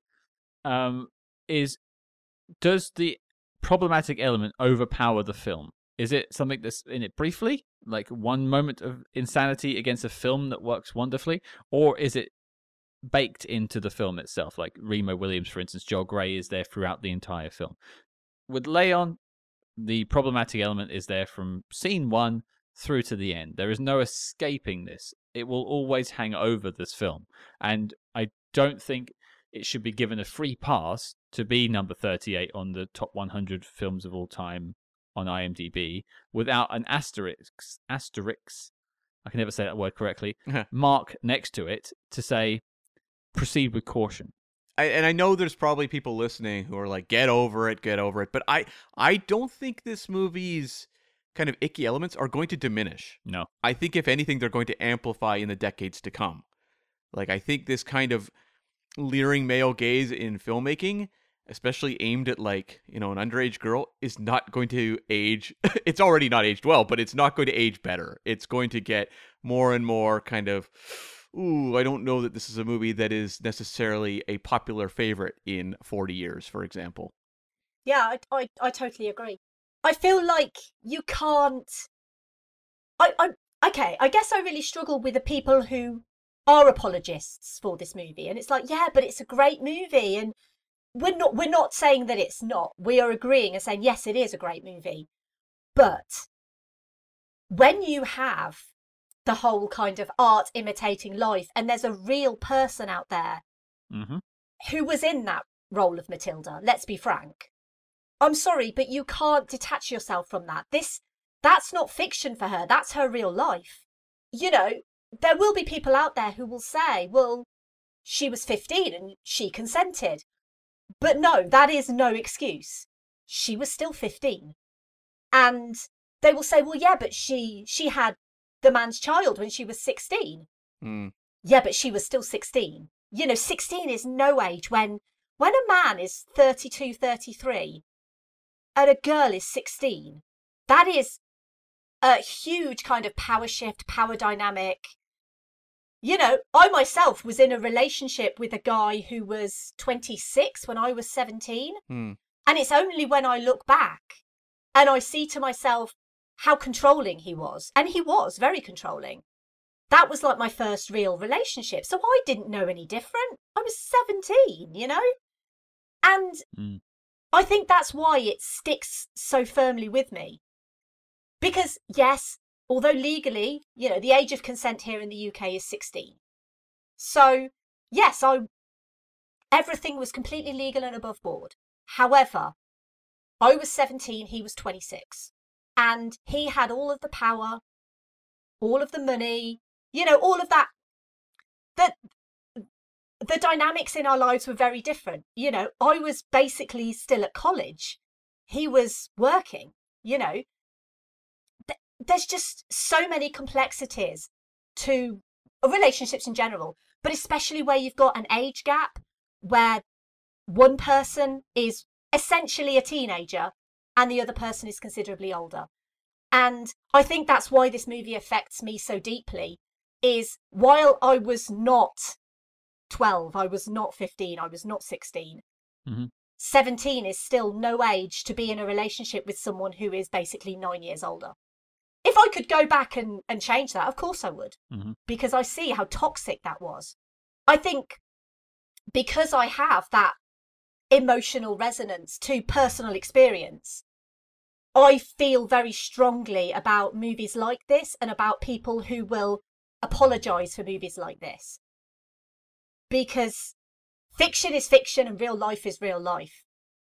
But when fiction is based on real life, that yeah, I I can't I can't make excuses for that. Nor should you. And and none of us sh- should have to make excuses for that. It should just be no line drawn. This is not good. There's a very big difference between legality and morality. Mm. Absolutely. Uh, much as you say, the age of consent in, in our country, Em, is 16. But what this what happened with you is uh, morally certainly ambiguous. I would, I would, and you have said straight upon the wrong side of things. Um, and if you just, and what I what sort of gets my goat about this film is because it, we talk about the power dynamic in the relationship with Luc Besson and, and Maïwenn. There's also a power dynamic as a filmmaker and an audience Mm. he, as a filmmaker, is fetishizing this lifestyle. And that's what gets my back up with this this this part of this film. We've said it's wonderful. All these things are great about this film, but this bit isn't. And for me, it, it's something that will always stain the legacy of of, of Leon. I think the one thing that doesn't tip this movie into completely unwatchable territory is the Jean Reno performance. And that he plays it so innocent that I think that is kind of giving a lot of audiences and maybe us to a degree like an accessibility to the material to be able to watch this movie and walk away being like this is a very good movie because like it manages to walk a certain tone line Mhm. but that doesn't mean that the problematic elements don't loom over it the whole time. and and and that's how I think it will forever will remain when it comes to me, and, and it sounds like it, everyone else here agrees with that. So I think it it seems like there's not a lot of other things to talk about and dislikes apart from that. But Cam, I'll just throw it to you. Do you have anything to add? I really don't. Like that really was the thing for me that just didn't work. Yeah, yeah, okay. And also like and I said up front, like I think that's where uh, Luc Besson's direction actually fails. I think he is, you know, brilliant when it comes to the action and various other elements, but when it comes to I think managing to channel what he's trying to do with the Natalie Portman character, I think Mhm. I I don't think he succeeds. Or he succeeds in something else. Mm. Yes, like I think in terms of trying to convey someone who is trying to convey sexuality as a means of basically aging herself up in the eyes of someone else, Mhm. I don't think he succeeds because he's undercutting what the character's doing versus how he's seeing her. No, no, you're right. Well, let's before we get to the NOC list and sort of wrap up this conversation, just throwing out any sort of final notes that people have. I've got a couple of sort of questions, so I'll, I'll open up the discussion with a question. Uh, we mentioned the impression scene. I quite like that scene myself, mostly because of the John Wayne impression. Oh, yes, yes, of course. yeah. Yeah. It's, it's it's pretty good. Luc, uh, uh, yeah, he does a pretty good. Um, Jean Reno, I should say, does a pretty good John Wayne impression. But I'll ask everyone here: What's your go-to celebrity impression? Oh my Oh. god. Uh, you're putting me on the spot here. Um, do I have one? oh, I don't know, Cam. Do you have one? You've been around for more years than I have. Oh my. Oh, he goes for the George Takei. okay. What a oh, cheat. what a yeah, cheat. classic. Okay, all right. Red alert. Yeah, okay. Yeah, oh, yeah, there is our obligatory red alert. Uh, mine was actually mine was going to be William Shatner. but now I can't do it anymore. Hmm. Mm? Hmm. Mm? Hmm. Hmm. No pressure now, in, but we've both done our silly impressions. Have you got one for us? The only one that I can think of, because I'm not really big on impressions, because I'm not, because I suck at them, just generally. Um, So do we. It's fine. but I so at throughout my life, just generally, um, I I do quote like a lot of movies, but mostly they tend to be like, for some reason, 90s teen movies, because I guess that's what I grew up with. sure. And the only one that I can really think of is like stuff from Clueless. Mm-hmm. Oh yeah. Um, so, so things like "You're a virgin who can't drive." Uh, yeah, there's. I mean, Clueless is so immensely quotable, just generally. Uh, uh, what is that? It's a dress. Says who? Calvin Klein. Didn't it recently have an anniversary or something like that? I, I swear there was like a big hoo ha about Clueless recently. Uh, Uh, well, it it will do because I think it came out.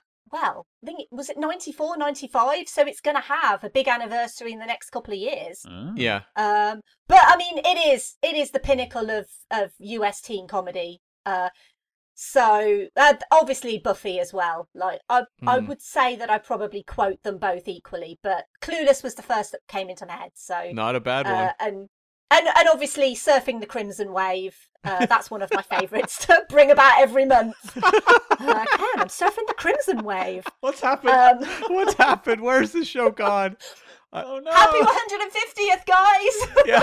Woohoo! Scott, I was uh, gonna say I was surprised that uh, David Lynch wasn't your go-to. Ah, uh, my David Lynch impression is so specific. Yeah. Like I need to. I, it takes me like half hour to get into the character, and then I can hold it down for a while. But I haven't ramped up to it. Sure. Maybe one day I'll, I'll record an outro in David Lynch style. Would you like Mm. that? Yeah, that would be amazing. And yeah, like for me, I don't know that I do that many celeb impressions. I tend to do more like character impressions and things like that, but not actors. You do a pretty good uh, Kermit the Frog, which we've heard before. Well, thank you. Oh, that's really good. Kermit's a Kermit's a celebrity. We'll, we'll take Sure, that. sure, Take why that. Yeah. Yeah. Um, I'll throw it to you, Em. Any any sort of notes or things you'd like to bring up about the film before we wrap up? I mean, the only other things that I had on my notes were that I was glad that they didn't show the death of the little boy because I feel like that would have again kind of taken things a bit too far. Mhm. Mhm. We obviously had the mother brutally shot in the bath, and then we had the well, I think the teenage daughter was shot first, uh, and then the mother. But I feel like the fact that we see a incredibly terrified little boy running away was enough, and I'm really glad that they didn't go further on that because again, it's like we've talked about it tipping over into unacceptable. Mm, Showing the death of a four-year-old child, I think, would have taken it down that route. yeah. Um, I think I've kind of I've mentioned everything else on my notes, so I don't think I've got anything else to add. Okay. Um, although I will say that I am absolutely terrified about whether this gets on the NOC list or not, well, Wow. because I'm like, uh, I don't know. buckle your seatbelts. We'll find out in a moment. It's gonna be an interesting conversation. I think okay. that one. Uh, I'm looking forward to seeing. Well, maybe not looking forward to is the right word. But Cam, any notes you have? I have a few. Um, I thought it was a really nice parallel between the moment where Natalie Portman is sobbing at Leon's door, and uh, one of the all-time great acting moments in this movie. Like, oh my god! But um, when the door opens, there's a light that shines on her face, which is like giving her life. Leon at the end is walking towards the door onto the street and is shot by Gary Oldman, and he gets a burst of light, and that's death for him. Wow. I thought that was a really interesting Yes. bookending That's a good kind of motif they had going there of like characters seeing light and representing different things. Much like Em said, set up and payoff. Yep. Um, I like that Leon uh, sleeps in a chair with the gun next to him. It reminded me of Bond and Doctor No. I thought about it every single time it happened. Mm-hmm. Mm-hmm. Can you sleep sat up? Yes, I can actually. I do. That's how I have my naps after work. That terrifies me. Yep. um, I like the little comedy beats of when they whenever they have to move, whether it's Natalie Portman firing the gun out the window or her going down and telling the hotel clerk that uh, Jean Reno's character is her lover, and then it just cuts to them moving. I thought that was actually very funny. Like the movie works in these very like amusing comedic beats. Very dry. Yeah. Yeah. Mm. Yeah, that's that was that was funny, yeah.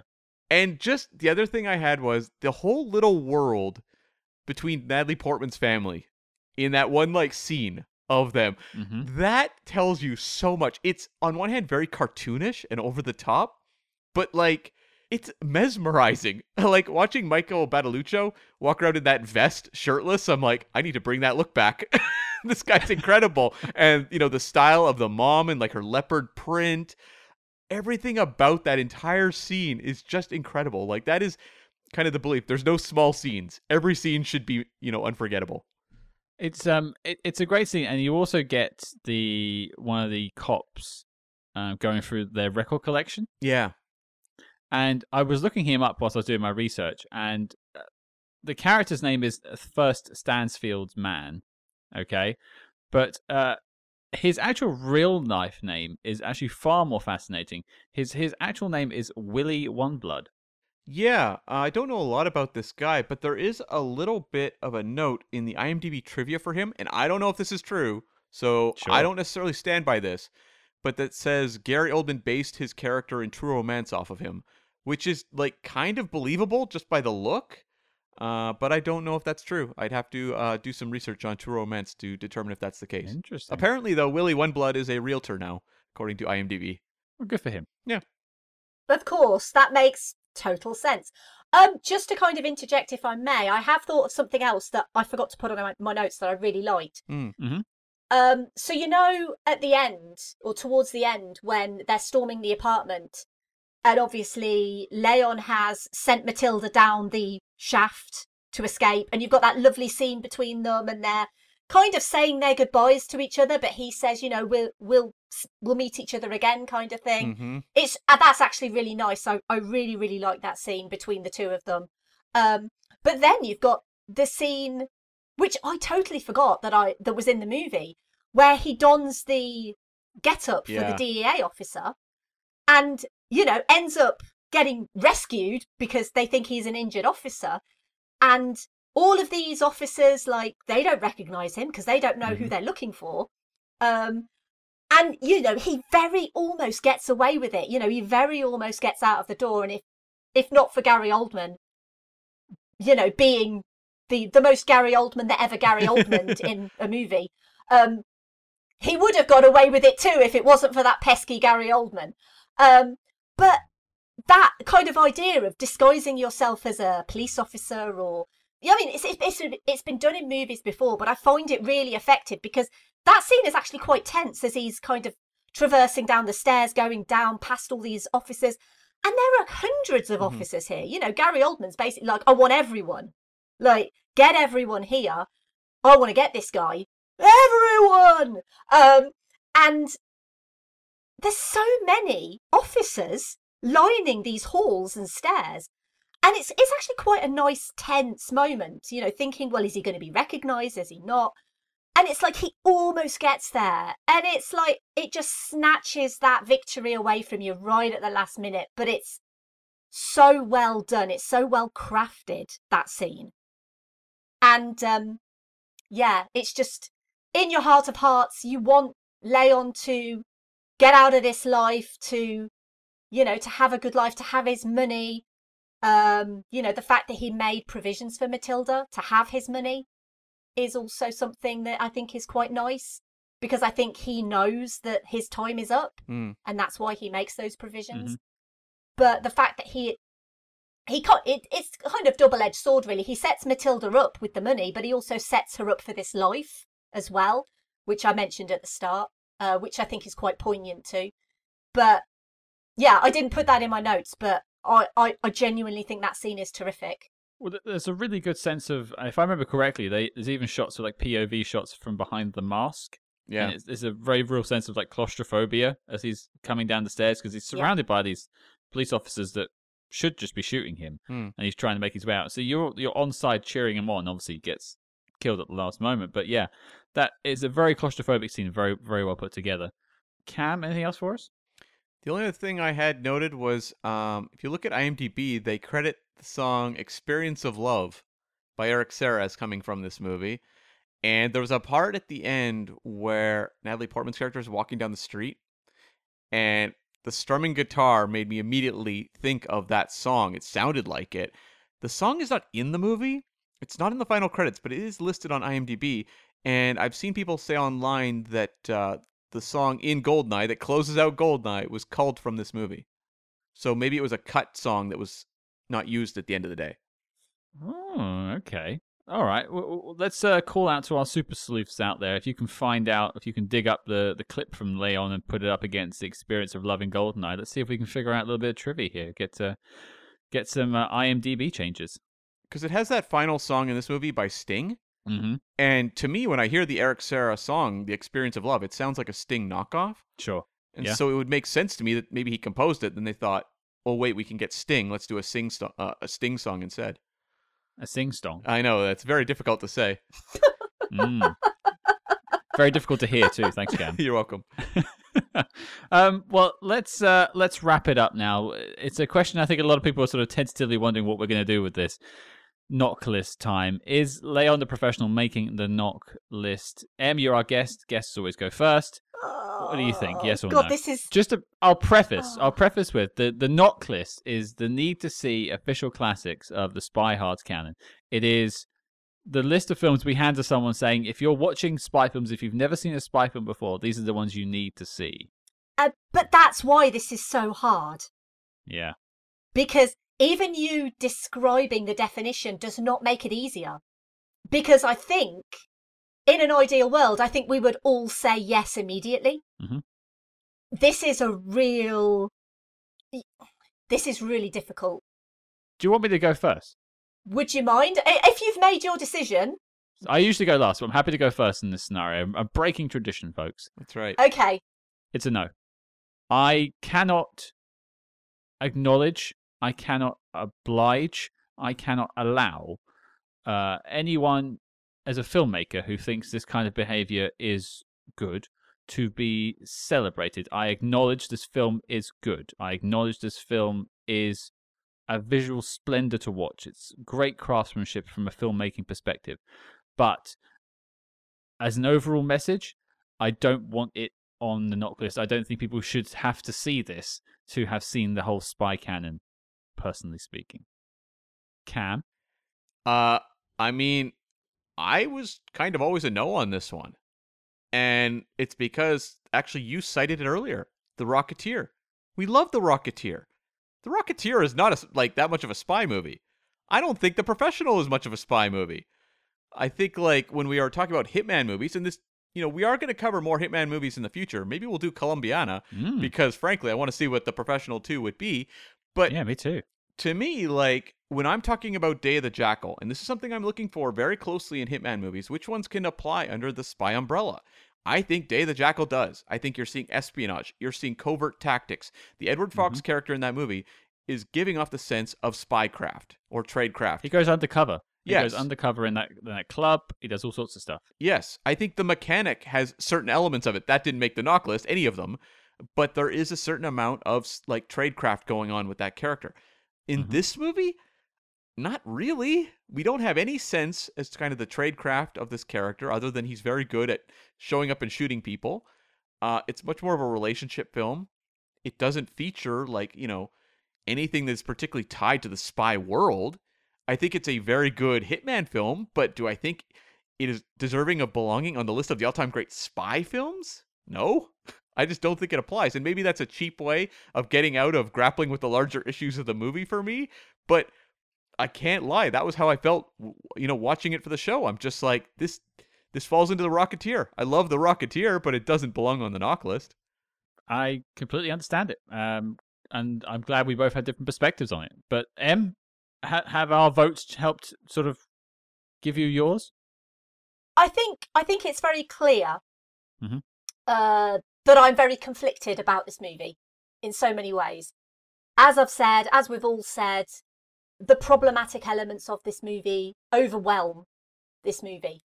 And the reason why I was so unsure about the NOC list, I think, was because I am so deeply conflicted about this movie. Because I want, I genuinely want to be able to recommend this movie. Mhm. I I want to be able to tell people, yeah, you should definitely see this. And obviously, when we are talking about your NOC list in particular, you know, I appreciate what Cam is saying about talking about spy movies in particular.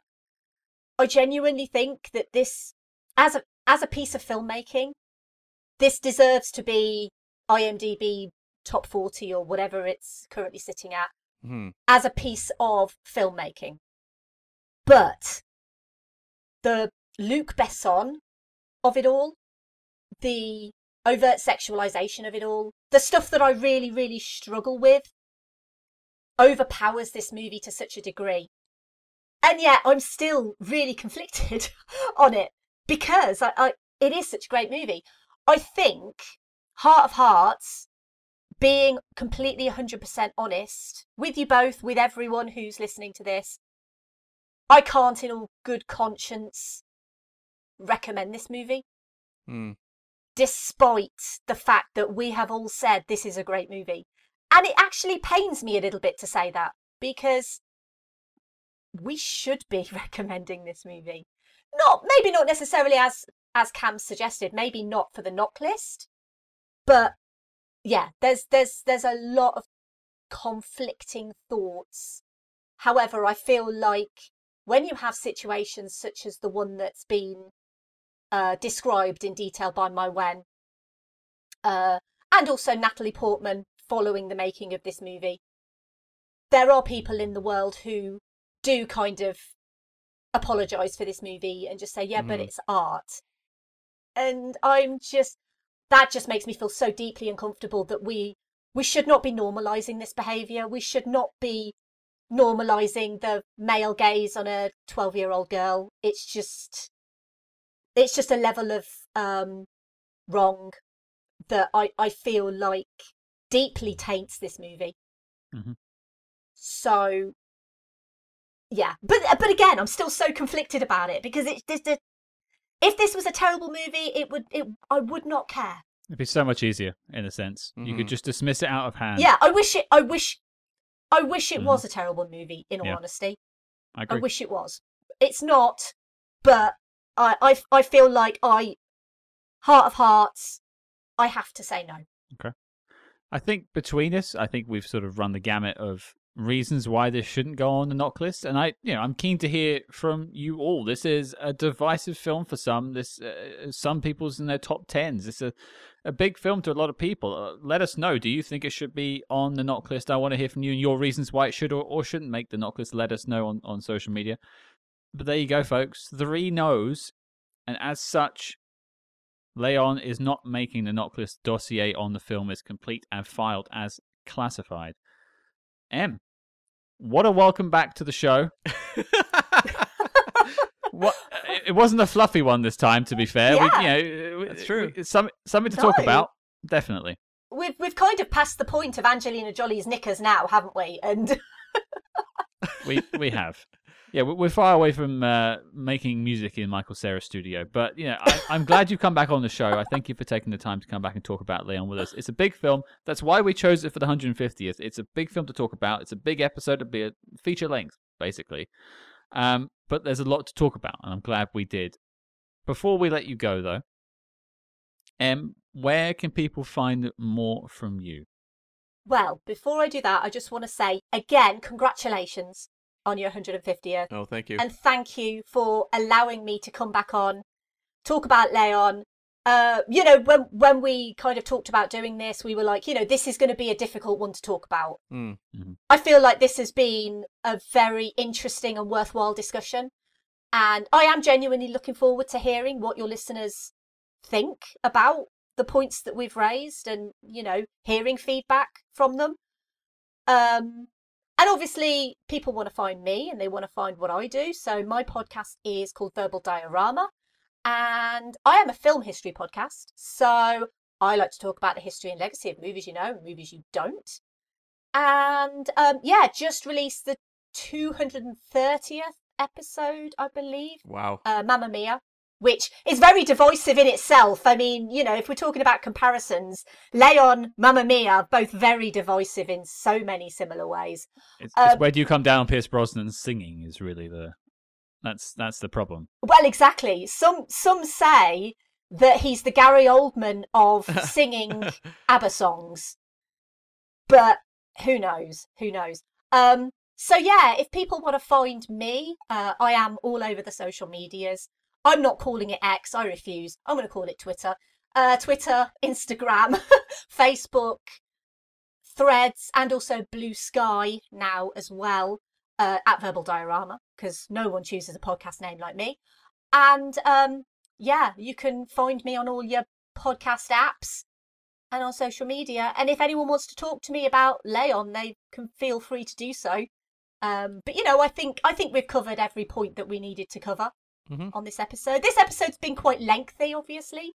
Uh, we had a lot to talk about, so. Uh, but yeah, again, thank you so much for having me back. It's always a joy to be on Spy Hards. I love you guys. I love what you do. You are a terrific podcast, genuinely one of the best. So thank you so much for allowing me to return Oh, because anytime. Yeah. Anytime. we'll we'll pick a, a, a lighter film for you next time. Don't worry about that. More. Yeah, maybe like maybe like some child spies or something like that. Like Boss baby. yeah, boss baby, you've got it. It's it's yours.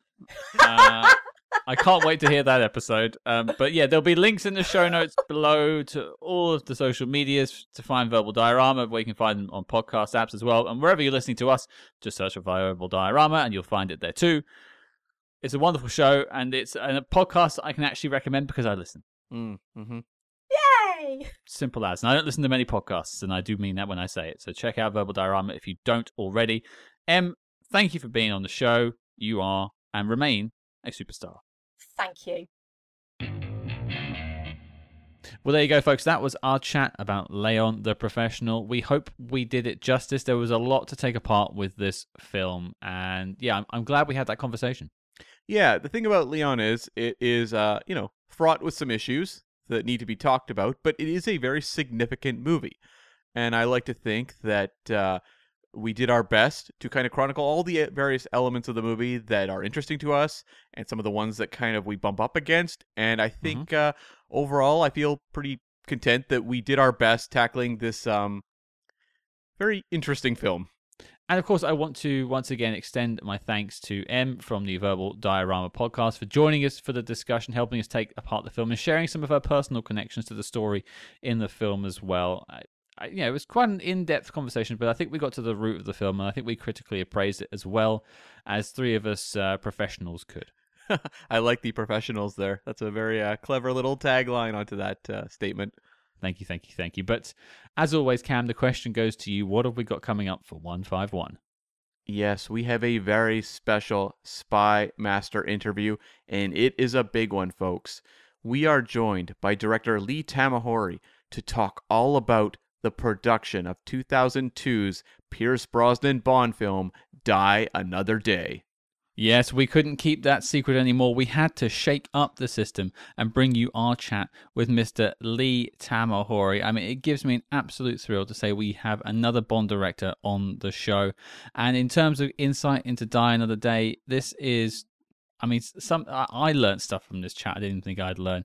It's fascinating stuff. And if you've ever been sort of intrigued about how a Bond film is made, this is the one to listen to. So, folks, your mission, should you choose to accept it, is to join us next week as we speak to the man behind Die Another Day, Mr. Lee Tamahori. And if you like what you heard on the show, please consider leaving us a five star review on Apple Podcasts and join the Spyhards Diehards. Check us out over on patreon.com slash spyhards and help support the mission to get us closer to building that website for you. And if you don't already, make sure you follow us discreetly on social media at spyhards, that's S-P-Y-H-A-R-D-S on Facebook, Twitter, and Instagram. But until next week, listeners, Cam and I are off to get some high caliber stuff with Michael Cera.